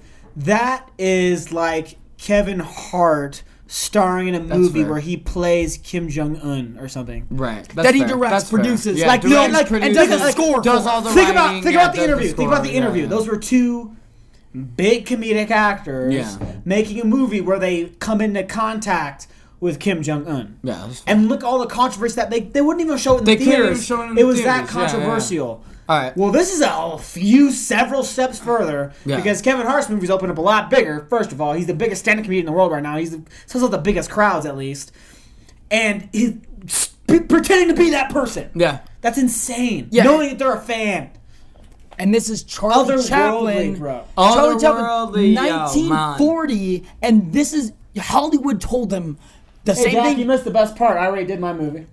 Oh my god, what a piece of shit. Char- Charlie Chaplin basically gets told by Hollywood is the same message that Charlie Chaplin had to Hitler. Don't. Just don't. just, just don't. Okay, just don't. Charlie's like, I'm gonna, I'm gonna go ahead and do it. And they're like, just don't. Okay, just don't do it. Charlie didn't give a fuck. So was he reenacting stuff that he did and making fun of these things, or was he just playing out scenes as Hitler? What's up? Why was he has the little stash? Why is he? No, so I know well, that he he's already had not the mustache. Hitler. He already had the mustache. But no, I know that he's not Hitler, but what's the movie about? Oh, you you okay. keep going. I'm gonna on. get into it, but, But you're like- you, you're killing me. Just do it already. You keep you keep leading me up and leading me up. So she's. I'm explain. I'm tr- trying. Dak walked in and he's saying jokes. This is just. I'm, I'm My getting to it. Okay. It, like I said. Now This is like the biggest. Get, let him have a monologue. you. Everyone else takes long, and then I'm like, yeah, we're gonna speed up here, huh? I'm like, God damn, dude. You Come, do let that me do my too. shit. Yeah. Thank you. On fight talk, when I'm like, Yeah, Yeah, exactly. yeah, hour I'm and fu- 45 minute fight talk. Nah, my fault. You don't like fights.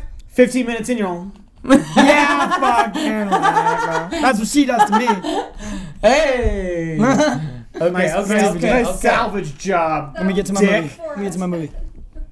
So, like I said, um, they're like they're delegating Charlie Chaplin to do all these little things. You see the the chain of command go all the way down, and at first you think these people are fucking extremely incompetent. First thing you think about, they're fucking everything up, and it's supposed to be the Germans. Like, just it's almost like they're Three Stooges, but hmm. they're German, and it's fucking funny. I would love to see that the- movie. like the whole, the, like the first time they're like they're trying to launch a missile somewhere to fucking make it blow up, and they're giving out the numbers to read like this, you know, north, south, fucking whatever. Launch it this way. And they launch it, fucking hits, blows up. They tell them to do it again, and then one of the fucking missiles ends up like landing on the ground. So they all go over to it, and they're all like looking at it, like, "Is it gonna blow up? What's going on?" Like, touch it, and they, they make Charlie Chaplin. when, they, when they look at it, they're like, they tell Charlie, I ain't they- touching no They bomb. tell the bar- barber, yeah, yeah. Well, They like turn around, the same thing, chain of command. Go check it out, and then the other person, go check it out, go check it out, and then Charlie Chaplin has to go check it out, and then he like goes up to the bomb and he starts like playing with it, and then it almost like hits like a sparkler, like fucking thing comes out and it starts sparkling, and then starts fucking moving hella fast, and he's running away from it like in a circle, hella quick to like get. The bomb's gonna blow up, so he's fucking he runs off, fucking thing explodes. You already think this guy's supposed to be Hitler in World War One. He's supposed to be a moron. They all line up for fucking like everyone line up with their guns. He smashes some guy's fucking toe. He uh, he gets told to get on a gun to start shooting at the um, airplanes below. I mean, I'm sorry, the airplanes above him, and he has to turn this crank to move left and right. And then he also has to turn the crank to go up and down. and so he's Oh, trying to turn yeah, the cranks while he has the spot. gun. He's going back and forth, and then he starts like going down below, and he's like, the big gun is fucking like pointed to the ground, and he's just going in a circle on the ground. And the, the guys come up to him, his boss, like, what the fuck are you doing? They're all trying to like dodge the gun, and uh, you automatically know this guy's a fucking idiot, clearly. And I totally feel like it's supposed to be that is supposed to be Hitler in World War One, like it's making fun of him. So the barber ends up getting with this guy Schwartz, and he's a pilot, and he ends up like he's wounded pilot, and he ends up getting into the plane with him, and he, they're trying to escape. Somehow the plane gets turned upside down, so you get this really fucking funny scene of it looks like they're right side up. It looks like you and me just talking right now, but they're actually upside down. You get it because the pocket watch is just floating in the air, and then, and then they, they, I was imagining like it looks like the right side up. All of a sudden, the pocket watch starts floating Yeah. in the frame. yeah. yeah. and and the sport. uh, Oh, Schwartz- gold, comedy gold. Yeah, Schwartz, the guy that is, and you get Charlie Chaplin's hair. That joke would play today. Yeah, Like I said, if Kevin Hart did this movie and he So did that, little you'd, bit up? ju- you'd laugh. Schwartz is is wounded. He's wounded by, and he's like, water. I need. I need water. And Charlie's like, oh, looking around. He goes, all right. And he undoes the fucking water, and the water just starts going up into the air. and he just hands it to him. He just hands him the water bottle or the water canteen, and the guy's trying to drink it, but he can't. And the water's just floating by his face. so they end up fucking getting this That's big. so fucking Looney Tunes. Yeah. Yeah, that's Looney what Tunes like. stole Yeah, everything from this movie. So um, they end up the plane ends That's up. probably fair. Yeah, the plane. Super accurate. the plane ends up crashing, and then you get Schwartz like he's all wounded on the ground. He goes, he's looking for the guy. He's at like, where are you at? He's he's asking for him because he's like, fuck, this guy just helped me. He saved. Basically, he said him. He was wounded. He got him in the plane, and they fucking were on the plane. He was trying to save the guy. He was trying to save Schwartz. So he's looking for the guy that tried to save him, the barber. Barber, you can't fucking see him. He's nowhere to be found. So he's like, fuck, did he die? What happened? This guy just saved my life you know, he's still wounded, he's still fucked up, but he ends up Schwartz ends up getting pulled out and ends up surviving. Schultz gets found by two other fucking uh, Nazi guys, and they come up like, "The war's over. The war's over. It's done. We lost. Nah, we lost." and uh, the guy's like, "Fuck, we lost. That sucks." and uh, then the next scene is just um, it's a montage. It's you're at a newspaper fucking company, and it's just like you're the seeing beginning the, of the newspaper montages. press. Okay, the newspaper press, and it's just a bunch of newspapers flowing and flowing and flowing, and then every couple of seconds a fucking newspaper article comes on the screen and it says end of the war then it says great depression it's, it's taking you through history uh, Yeah, it's same thing fast happened to forwarding mine. It's the spinning newspaper Yeah, yeah, yeah. close up to Yeah, the thing yeah. that Futurama made fun of. Yeah. Sam. Yeah. Same thing happened in mine. The exact same thing. so it's pushing you through the movie The cliche, see? Casablanca didn't do that. I'll tell you another thing. Really? Because it happened all at one time casablanca was just like a straight through movie Yeah, mine's a one location, kind of an intimate. it's like a love Tarantino story. movie a little bit you I'm know gonna I mean? love it. like when I It's all Reservoir about rewatch Dogs. it. I'm so excited to rewatch it. Like I have a hard on. Please, just let's watch it right about the now. rewatch. Turn off the podcast. Um, it's 20 years fucking later, which is funny because everyone still looks the same age. it's fucking great. 20 years later, see? Uh, We've Now- been eating a lot of butter and steak was super healthy. You find out that the barber actually, when the plane crashed, he got amnesia. He's been fucking in a hospital for 20 years. Doesn't even know what the fuck he is. Last time you remember, before even before the war, he was just a barber. He had a barber shop. And these two guys are sitting there like, all right, bring in the next patient. Who's the next patient? And they look at the fucking paper and Charlie Chaplin's face, and it's like, oh yeah, he was in he was in the war, got amnesia. Basically, kind of gives you that backstory of him. And they're like, bring him in. And they're like, oh, he's not he's not here. He escaped. What? did not hear what he, he escaped. He goes, all right, he wasn't really that fucked up. It's fine. Just let him go. like sort of thing. Like he is, What? Mumbling, fucking stumbling bunch of pricks. yeah. They, just fucking let him go Still out. relevant So you get this this, you get this neck clip of him just like in a bowler's hat, fucking kicking it down the street, just fucking having a good time. fucking, uh-huh. and he doesn't realize he thinks that. He, he, he thinks that he still has a barbershop. He thinks like a day has gone by or a couple days have gone by. like just like 13 days. I'm going back to my shop, mm-hmm. see? Yeah, and he goes over to the barber shop and he doesn't realize, but this, like, that was World War One. Now they're in the fucking beginning of World War Two. This is, like, right when Germany already invaded Poland and, and stuff like that, and they start, you know, trying to exterminate the Jews at this point. And so he goes to the barber shop and he like he like looks at his fucking windows and they're all like boarded up and he's like confused and he starts taking off the boards. he, fucking- he opens up his door.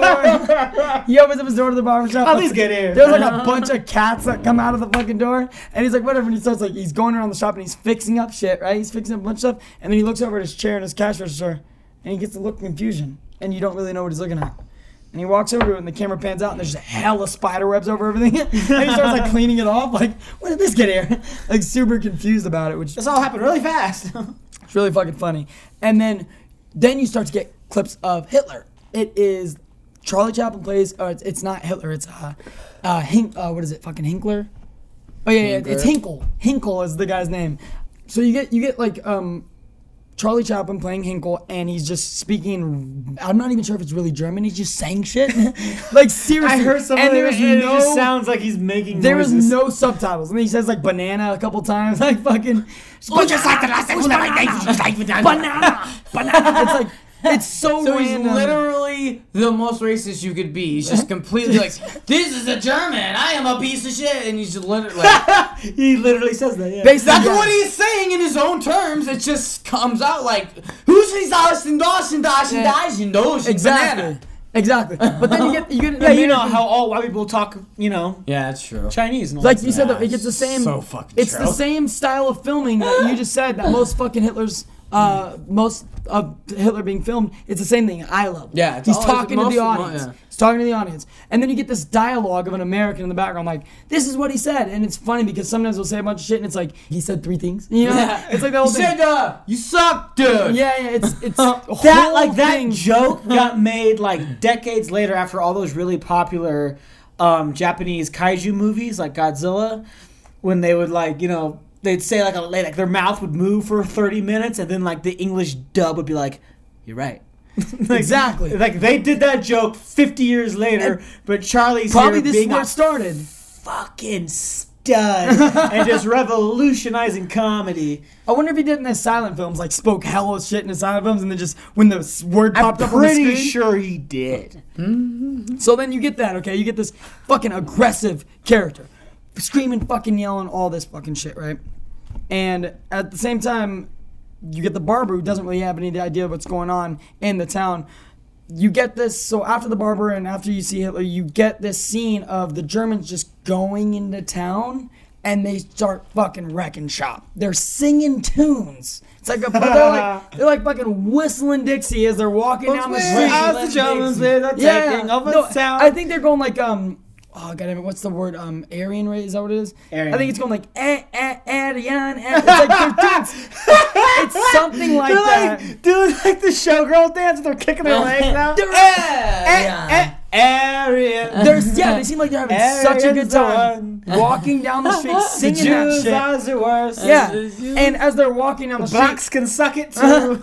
as they're walking down the street, they're in the Jewish neighborhood, and they start like fucking shit up, breaking windows, hitting people. Like it's like, I want those tomatoes, and they grab the fucking tomatoes, start eating them. And the guy's like, "What are you doing? These are my food." He's like, Put it on my tab, and he just walks away. And it's like they're completely fucking with people. They get a bunch of tomatoes and a bunch of food, and they go and they get inside like a fucking wagon or like the back of a truck. They're all standing there, and this fucking s- super hot actress, your love interest in the movie, Paulette uh, Goddard. She's fucking fine, super hot uh, and she's the tramp. Like that's what the the tramp is. What you know, it wasn't really considered a bad thing back then. But she comes into the film. yeah, she's just homeless and stuff. She yeah. works at a laundromat, all right, and she comes into the film with a bucket of laundry on her hat, on her head. She's a little bit of dirt on her face. She looks like she could be poor in a sense, but she's fucking absolutely beautiful, even dirty. She's like uh, even as a poor character. I mean, Most of them are more beautiful dirty. yeah, I mean, like, has there ever been an instance when a hot girl all of a sudden wasn't hot because she had dirt on her face? Boom. There you go. Not never. not never, not never, not a never, not Not not never. a chick, not a never, not a. Let me holler. Let me holler. Let me Patrice, holler. Patrice O'Neal had a whole bit about how like the girl, look how cute she looked. I mean, like with the garbage on her face. So uh, Paulette Goddard, and her name's Hannah in the movie. She's extremely good looking. She's walking, and she notices that the, the fucking Germans are picking on these fucking town folk, these mom and pop places, stealing their vegetables up. And she starts talking shit. And she basically tells them, "If I was a man, I'd fuck you up." It's basically she was like, "Look at yourselves, like you're pieces of shit," is what she's saying to the Germans. And she's sitting there with clean laundry, right, taking it home. And she, she was like, "You should give those tomatoes back." He goes, "All right, you're right, boys. Let's give those tomatoes back, huh?" And they all start fucking whooping her ass, throwing tomatoes at her, fucking hitting her with a bunch of tomatoes. And they're all laughing. You guys, you guys are both not paying attention. I'm, I'm looking paying at attention. pictures of I'm her, looking at pictures of her and too, she yeah. is Yeah. a little hottie. I can hear you in the movie, she's a fox. Like, Jesus Christ. In the movie, she's a fox. she is. A So she, they start throwing fucking tomatoes at her hell hard. Like it's fucking, you could hear the sound like blat, blat, blat. And she- they all start laughing and they drive off. And she's covered in tomatoes. Her all her fresh laundry's covered in tomatoes. Now she's like, fuck, what the fuck am I gonna do? one. oh what? Let me see. No, you gotta do your Old thing. school lingerie, bro. It's totally lingerie. It's classy bro. as fuck. It's so classy. It's so oh old gosh, that it I has didn't to be realize classy. that they had lingerie back in the day. Like God that's damn. It's classy not a lingerie. Yeah, come on, of course. Come It's a little like it's, it's, it's Don't crazy. be sexist, Chris. Dude, I just didn't think there was classy lingerie. I didn't realize that was a thing. but that's the thing. All lingerie is classy, bro. Uh, no, You need to post no. this picture when you No, do the there's thing. a difference between that lingerie and then like our lingerie that we have today. And like, there's a very, very. Oh, take difference. today's uh, thigh highs and corsets over anything. Well, I will too. I'm just saying, there's a difference. I mean, look at. I This mean. I still even you, classy. Dakota. She's I- over there pointing pictures. Look at the photo of her. Look at this lingerie photo he brought. Yeah, yeah, yeah. yeah, yeah. She, she got it. Uh, anyways, go ahead. Sorry, I'm saying No, yeah. classy's a thing within lingerie. Yeah. that's new to me. That's Today I learned weird. that uh, classy's a thing in lingerie. Uh, No, no, I agree. Um, so then she like she looks up and she's like she says something. It's like a good fucking line of like basically fuck you. Like I can't fucking believe they're doing this sort of thing. And then it clips over to the fucking barber. The barber is sitting there trying to fucking clean up his shop, and he goes outside and there's some fucking there's a German writing Jews on his fucking on his window. And he's like, what the fuck's going on? He like freaks out on him. Or, or the guy leaves and he comes out and he sees the, the writing and he starts like wiping it off the window. He's like, what the fuck, who the fuck wrote on my window? Who the fuck writes Jews? Why and the German Jews? German officer comes Where? up and goes, what the hell? Like, what are you doing? And he starts like attacking the barber. And the barber's like, fuck you. He starts like hitting him back and shit. And then he, they're like wrestling a little bit. And the barber like grabs the white paint and smacks him across the face with the white fucking paint. After he hits the guy in the face with the fucking paint, he runs over to another guard and be like, you're a police officer, right? Why don't you get this man? Like, this man is attacking me. And the police officer grabs him and starts throwing him against the wall. So now both police officers are trying to fuck with him because he's trying to wipe you off of his fucking barber, uh, Okay. barbershop. And as he's wrestling with these, moving down, moving down the sidewalk, and then he gets to this point to where Hannah, the love interest, the one that got hit with tomatoes, she is looks outside and she's like looking down at him, and she notices he's getting fucking pummeled by these two officers. So she takes a giant fucking cast iron frying pan, and as one of the officers walks by, wham, hits him in the fucking head. The officer oh, goes a little bit, stumbles. Yeah, you're out. Another guy, bam, hits him in the head. He starts stumbling. They're not out yet. They're just stumbling a little bit. And as Charlie Chaplin pushes, or the barber pushes the other guy forward a little bit, and she hits fucking the barber on the head, and he's like, "Fuck, fuck!" And then both guys, like one guy falls oh, over, it's like the dude. one officer falls over, and there's like a 15 second like m- minute oh there's like a 15 second part to where Charlie Chaplin's hitting that right? He's a little woozy and he starts like skipping down the street a little bit smiling. It's like fucking he's just doing this weird drunken walk but in that at that time they like fast forward the pictures at the time you know what I mean? And he's just like he's skipping around doing a little walk like leaning to the left and falling to the left a little bit and then get mad and then falling to the right and it's just a constant flow. Like he goes all the way down the sidewalk for fucking a long time and then comes back. But what that showed you in the scene of him, like that comical scene of him stumbling down and stumbling back, was every building he passes by has the word Jew written on it. So he's in the mm. ghetto. He, he's in this area. It's the ghetto. That's what it's called in the movie, which is in real life.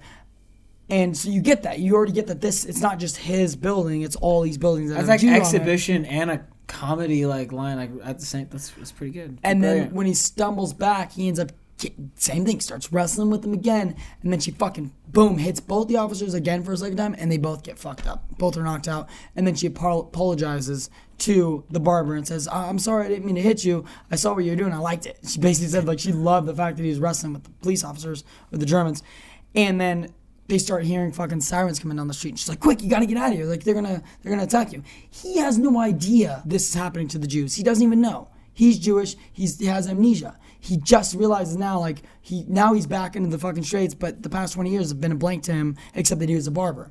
So he has no fucking idea. So he hears the sirens and he's like, "Why the fuck are these these officers attacking me?" He doesn't know. So she tells him, "Come on, get out of here before they show up." And then he's like standing there confused, and she runs down. She's like, "Fuck it, just come into my house." She pulls him into the fucking house, and she gets him away.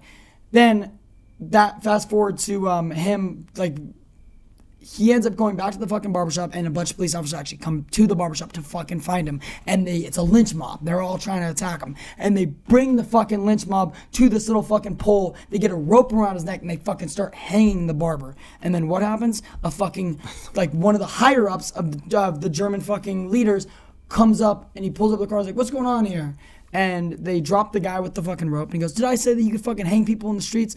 And he goes, "Well, this guy attacked an officer." He goes, "All right, who's in charge here?" And the first guy comes up and he has fucking a little bit of paint on his face. He goes, "Okay, who's second in charge here?" and the other guy walks up and he's all covered in paint. He goes, "Are you the first guy?" Like, but you you talk to me, tell me what happens, and he tells him what happens. And the guy walks. He's like, "Where's this guy?" And he, everyone move. And he walks over to the barber being hung, and he stands him up and he gets this look on his face. He goes, "Oh my god." I'm Schwartz. You saved my life. I was a pilot.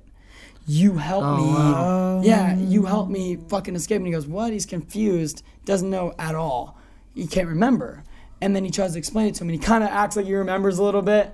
Um, but He's he like, goes- oh yeah, he goes- see, uh, he was like- that, I remember, see. yeah, he's like, nobody touched this guy. Nobody touched him. He's under my protection now. This guy saved my fucking life. Do whatever you want, the rest of the, the ghetto, but this guy is, this is my friend. You know, and then Hannah at the top drops a giant fucking like pottery thing and fucking throws it down, hits a German on the fucking head, and then he goes, who did that? Who was that? And then Barbara was like, she's my friend. And he goes, oh, okay, that's fine. so, dude, I was so badly hoping you were gonna say anvil, Yeah. not pottery. it's I like, it was, it it was was some, some little too. thing that dropped and it Mm, shattered on the guy's head. nah, I'm disappointed. I don't even watch this movie anymore. So then you get um so then that's just like the whole beginning, okay? And Hynkel the whole time is he's just pissed off at just the Jews in general. They don't really say the As you Jews. do. They don't they don't really, I mean they say the Jews but it's it's totally trying to like underplay the whole thing a little bit. And even even Charlie Chaplin said, if You I would know, have the people with the noses and the small hats and they do all the banking. at the time we weren't in the war, and you're not supposed to write movies about anything that's it's propaganda. And Charlie Chaplin, even in his autobiography, said, if I would have known the real extent of the um, concentration camps, I wouldn't have written the movie. I wouldn't have made a comic about you know these horrific events. Like, so so Hynkel is he needs money to support his fucking military. He needs he needs money, so he wants to borrow it from a Jew. Gets a hold of the Jew bank. Yeah, Brian gets, from a Jew. That's ridiculous. gets a hold of the Jew banker. Okay, the banker In Antwerp. That's where the diamonds come from. The banker denies him the money to fund his military. So what does he do? He calls for the extermination of him. So that was the reason. the reason was he wasn't allowed to borrow money. So he was like, "All right, we're gonna exterminate all." them." That, which is fucking hilarious. That's great. Because basically, That's people great. think the reason that Hitler tried to exterminate the Jews is because he got denied uh, access to fucking like, art school. Yeah. art Denied- school. oh. He wanted to go to art school. Remember, he's like an artist, and Oh, you said war, but a bunch of Jews were like, "Nah, you're not a good artist." And he's like, "Oh yeah, I'm gonna fucking kill them all." So that's like the whole. All the Jews are overly critical. They don't understand anything. They're overly critical. I'm so drunk right now. and when he, when he says he tells you know Where's Schwartz, my best time? Schwartz is like one of his. Oh, I love it because there's one guy named uh, so Goebbels, Joseph uh, Joseph Goebbels in real life was Hitler's propaganda guy. There's the and he was- Goebbels in the movie. No, his name is Garbage. they come, come, bring garbage in here, bring garbage. so it's supposed to be a touch on Joseph Goebbels. Real which is on the propaganda there, Charlie. but they call him garbage. It's fucking funny. When once uh, Hynkel says, "I'm gonna exterminate all of them," Schwartz is like, "No, we can't do that." He protests, like, "No, we're, you kidding me? You can't just exterminate them." And he's like, "Fuck you! I'm sending you to a concentration camp." So he has them fucking exited away, send them to a concentration camp, and you get this really fucking cool scene. It's it's it's just the score playing, okay? It's Hitler, and he has a fucking, or it's Hynkel or Hitler. He has a giant blow up globe. It's it looks like a world globe, like on a fucking mount, but it's actually like a beach ball. Nah, but it's like a that's floaty ball. And so you get great. this entire scene. It's like a couple minutes long Beach of him ball. dancing. I, I feel like it, what it means is so he picks it up. Okay, He starts spinning it around. He starts playing like a basketball. It's going up and down his arm. Then he starts throwing it into the air, throwing it in the air. Gets on his desk. He like he lays down on his stomach and like hits it with his butt into the air. like it's just it's just super funny scene of I believe what it means is Hitler has the world at his fingertips. Yeah, okay, yeah. That's the whole thing. And then at the end It's of this, after- at the end of this fun scene, yeah, it's all a game. At the end of this fun scene, right before it exits to the next scene, the world pops. And he's looking at it like fuck in his hand, like god damn it, it's like hanging off his fingers. And then it cuts to the next scene. And I feel like that was super well done. Meaning, like, Instead of you have the world. what's great is instead of him saying, well, then learning a lesson from it of like, you know, maybe the world isn't a plaything. The Earth isn't a plaything. It's not a toy for you to do whatever you want with. It's something you need to respect and treat nicely. He thought it was, oh, what's a crappy a world? place. I need to think it's a better one. maybe if everyone was the Aryans, this would be a better one. My world would be so much better. That's what I learned from it. Means the Jews wouldn't stop denying all the loans. It's not how it happened, though, is it? They denied So- me all the loans. So then the barber and Hannah become love interests, okay? That's like they're basically all trying to work I mean, together. how could you resist? Oh, dude, she's so fucking hot. I actually, I found though, like she like the most white girl quote ever.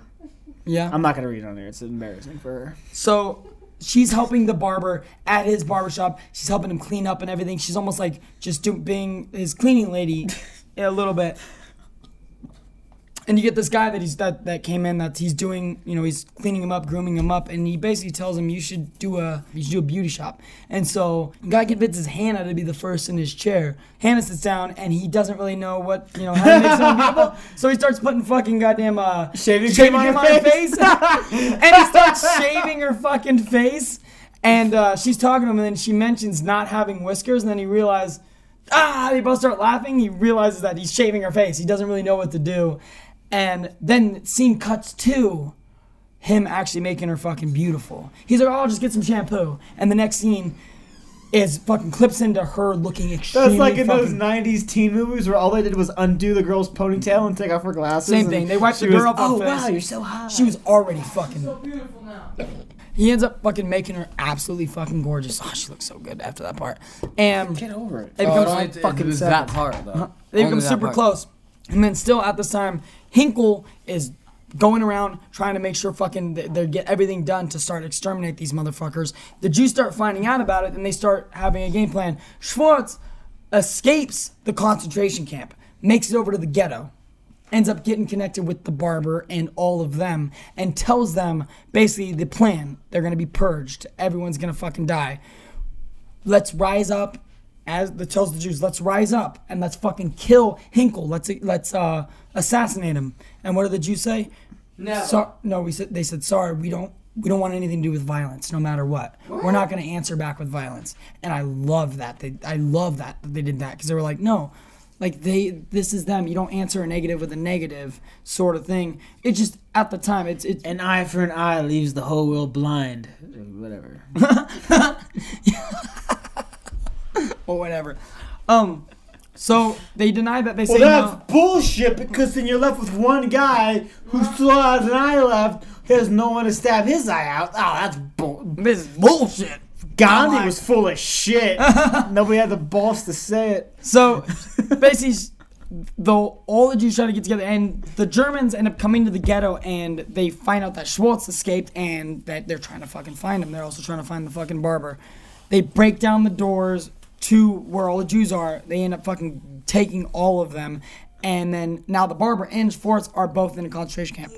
the juice.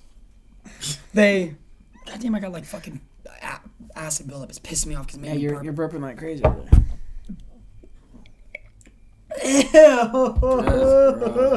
sorry, it's bad. What are you eating? Nothing. What No. aren't you eating? Is that a kratom side effect? Maybe we found a kratom. Oh shit! Or maybe that's because of Dak's butthole. Oh shit! Yeah, I Dak's butthole. seen him in like a week, so that can't be it. Really? It's Yeah. just it's You guys, other you guys buttholes. suck at this. It's Her the mom, mom's in town. My mom's been in town. He's And the always dogs. Your The mom puppies. sucks at this. He's Fucking obviously puppies. getting allergies from Capone. Like it's just spreading to him, and like because he's eating Capone's Stop ass. making out with the dog. Yeah, dude, that's not cool. Not cool. That's sexual abuse because he can't consent. Seriously, Right? that's hundred percent correct. Yeah, we're being PC. yeah. Good, Super good for us. Me and you. Me and Chris are doing it. What's right. up? We're so cisgendered right now. You don't even know. Oh, end the podcast. That's the name of the show. No, I like That's the one better. We're so cisgender right now.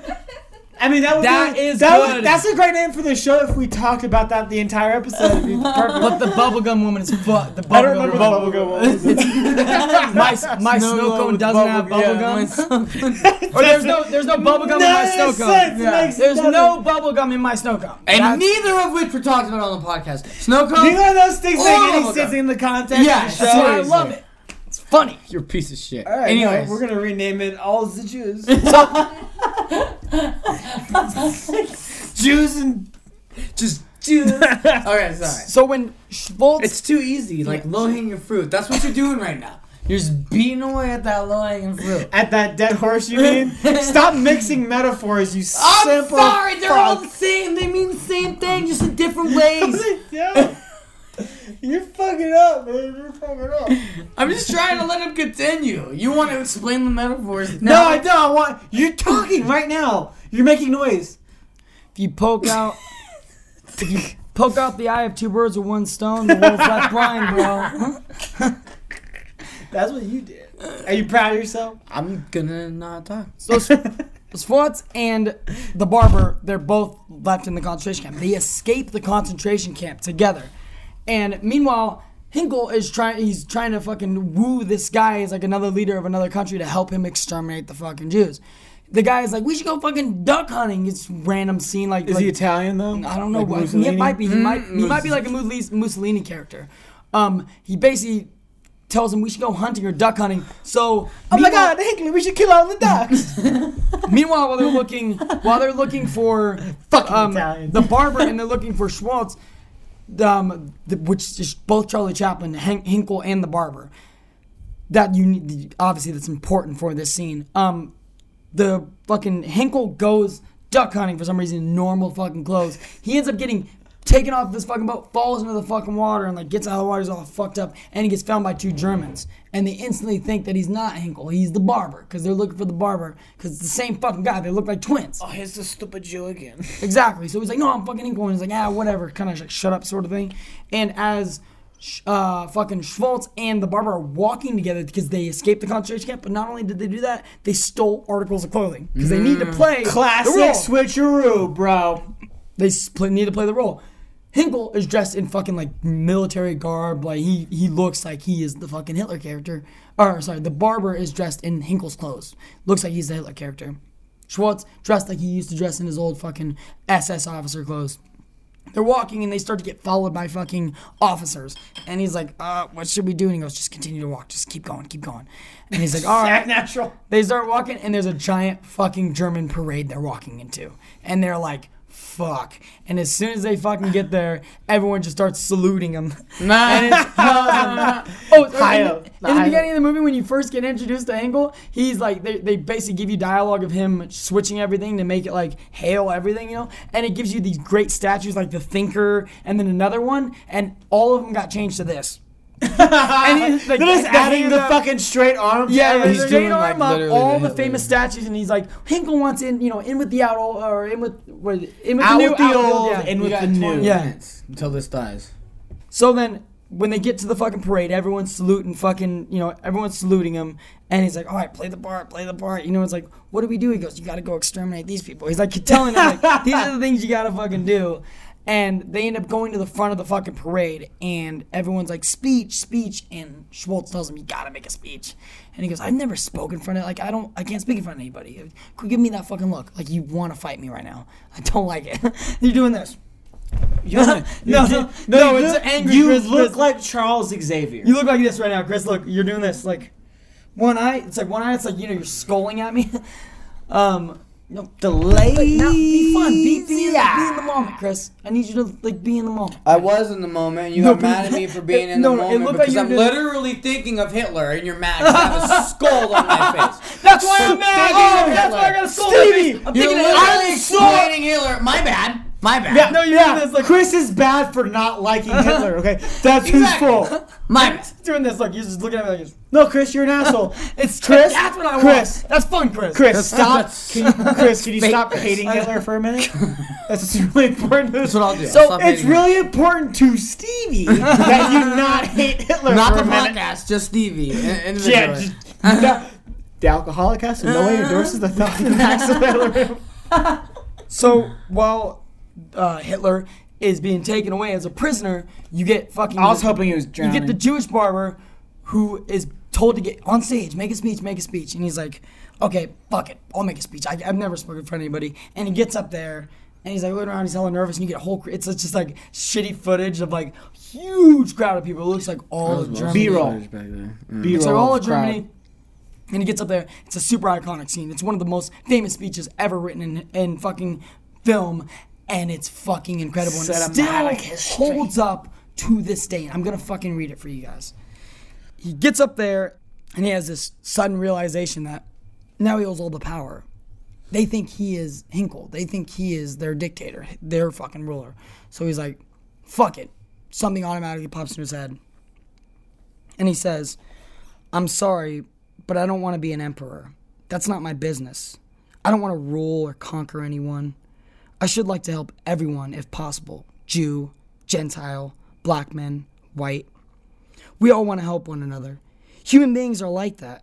We want to live by each other's happiness, not by each other's misery. We don't want to hate and despise one another. In this world, there is room for everyone, and the good earth is rich and can provide for everyone. The way of life can be free and beautiful, but we have lost the way. Greed has poisoned men's souls, has barricaded the world with hate, has goose stepped us into misery and bloodshed. We have developed speed, we have shut ourselves in. Machinery that gives abundance has left us in want. Our knowledge has made us cynical, our cleverness hard and unkind. We think too much and feel too little. More than machinery, we need humanity. More than cleverness, we need kindness and gentleness. Without these qualities, life will be violent and will be lost. The airplane and the radio have brought us closer together. The very nature of these inventions cries out for the goodness in man, cries out for universal brotherhood, for the unity of us all. Even now, my voice is reaching millions throughout the world, millions of despairing men, women, little children, victims of a system that makes men torture and imprison innocent people. To those who can hear me, I say, do not despair. The misery that is now upon us is but the passing of greed, the bitterness of men who fear the way of human progress. The hate of men will pass, the dictators die, and the power they took from the people will return to the people. And so long as men die, liberty will never perish.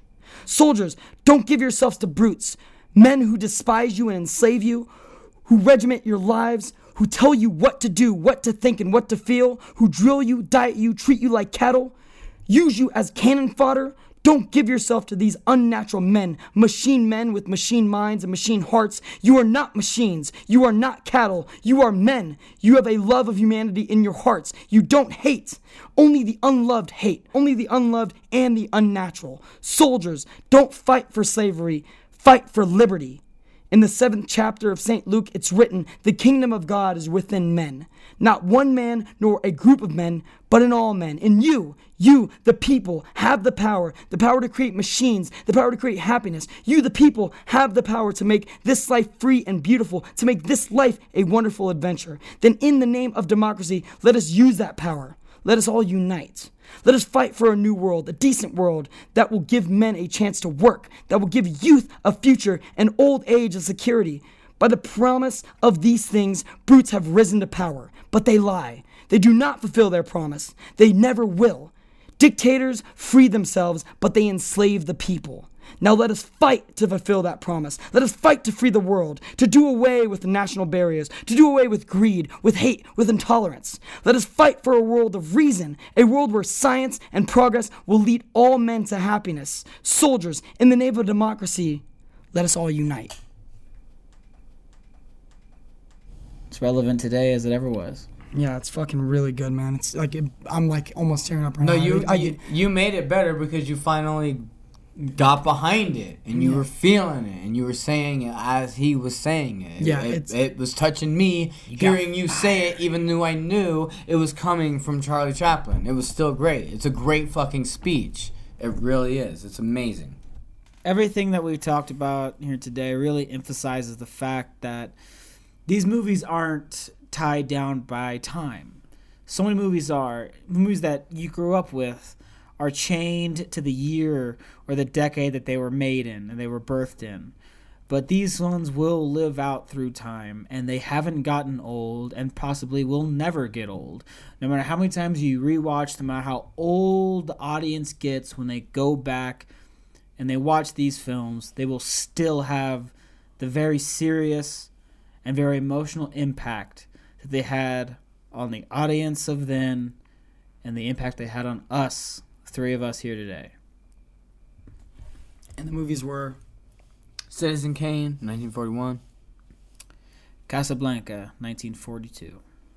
and The Great Dictator, 1940. Yeah, you guys have any idea how amazing it is to be like, I want to watch a movie in the theater and you only spend your ticket? Yeah, right. That's not a thing. It's not two tickets, it's not snacks, it's not plus dinner afterwards, plus drinks. None It's just you going to a movie by yourself and, And it's enjoying it. amazing. Sit next to a bunch of couples, laughing, elbowing the couples, And, you, get don't have to explain the right? movie to anybody. Nobody's sitting there asking you questions. It's great. it's fucking great. It's all the freedom in the world. you Hey, I feel like going to the driving range right now. I'm just gonna go. You fucking shit. Wait, what do I want for dinner? Do I have to ask anyone? No, I don't. I can just go get whatever I want. And you get out of the movie, right? And then you fucking get in your car. I want to go to the gym. And I don't have anyone have to- asking me, "What are you doing? Why are you spending so much time in the gym?" Yeah, and you get out, you get out of the movie theaters, you get in your fucking car, right? And you start driving home, and you only have to buy one set of napkins for the tears for yourself. You don't have to buy them fucking napkins. Fuck them. Here's the Still thing, though. I had that problem when I was with people. I didn't even cry like, why am I with these people? Like, what? I thought it was. I have Batman. like since I've been single, I've had way less thoughts of suicide, and it's Oh, an improvement. on my life. I can't even laugh. at That's that. so terrifying. Well, you guys are pussies. Oh, You're the one not doing it, bro. Oh! Holy shit! Wow! Wow! Oh It took us a solid fucking three seconds to get that joke. Holy that was the dark end of that show. That's it. No, no. Holy shit, no. Blame That's me. it. Don't even do a book suggestion chapter. Dude, That fuck a book suggestion this week. That's gonna end it for the that alcoholic cast. murdered it. Dude. Wow. Oh my god, dude. Well, that's how I feel. No, like don't even say anything. You finished. You said it. You said it all. That was. I don't even want you to speak anymore. That was so good. Holy shit! Leave on the applause, man. Damn. Holy All right, so that's gonna end it for the Alcoholic Cast. You can find us all on Facebook, every social media outlet. At the Alcoholic Cast. Uh, please rate and review us on iTunes. I know we ask you every week, but you're not doing it. Clearly, we only have 38 fucking reviews. There's more than 38 of you listening. Okay, I don't give a fuck if you have to borrow an iPhone. Borrow an iPhone. Ask somebody. Ask your mom. She has an iPhone. Ask your fucking. We're giving you all of our heart and soul. We're dying here. Ask your can't side chick. Ask you your can't side give dude. us a review. I don't care what you gotta do. It's three seconds of your time, man. Steal a phone, make a review. You And go to your podcast app, you go to the search bar, you type in Alcoholicast, you click, then at the top there's a menu bar. At the far right, one of the menu bars is podcast. You click on that, and there's a thing. It's about, and there's another little menu bar, and one of them says reviews. You click on reviews, and then it gives you the fucking option to write a review. But always listen. and you write a review, and what you say is, ah, "Adney's the greatest." But I'm pretty And sure this, this will piss And people off because it's probably has done it. it's done it to me and it pissed people off. If you okay, make sure whatever you write in the description area, you copy it. Because if you have a name when it says like writing your nickname or writing your name, if you have a name there that somebody else has already put in, it'll fucking give you it'll, you'll fucking push enter and then it says oh that name's already been used sorry and you click ok and it refreshes the page and you gotta start from scratch so i'm pretty sure people have done that a couple times and been pissed off so whenever you do write the review copy everything you write if it tells you you need a new nickname all you gotta do is enter a fucking random nickname at the top and then fucking repost everything so that you're not pissed off and you don't just say fuck it all you know what i mean Andy's face. that actually ends our fucking movie talk series. It's kind of sad, huh, Andy? Just going away. It's gone. 1940s. Where were you? Remember the 40s, Andy? It is gone, but we're glad it's gone. It got on that plane. If it didn't get on that plane and leave, it would have regretted it. Maybe not today, maybe not tomorrow, but sooner for the rest of its life. hey, Andy. We'll always have cocaine. Fuck you. man. How fucking dare you? Take that piece of audio out and then re-loop it at the end of the show. At least you wouldn't take half. At least you wouldn't take half. At least you wouldn't take half. At least you wouldn't take half. At least you wouldn't take half. At least you wouldn't take half.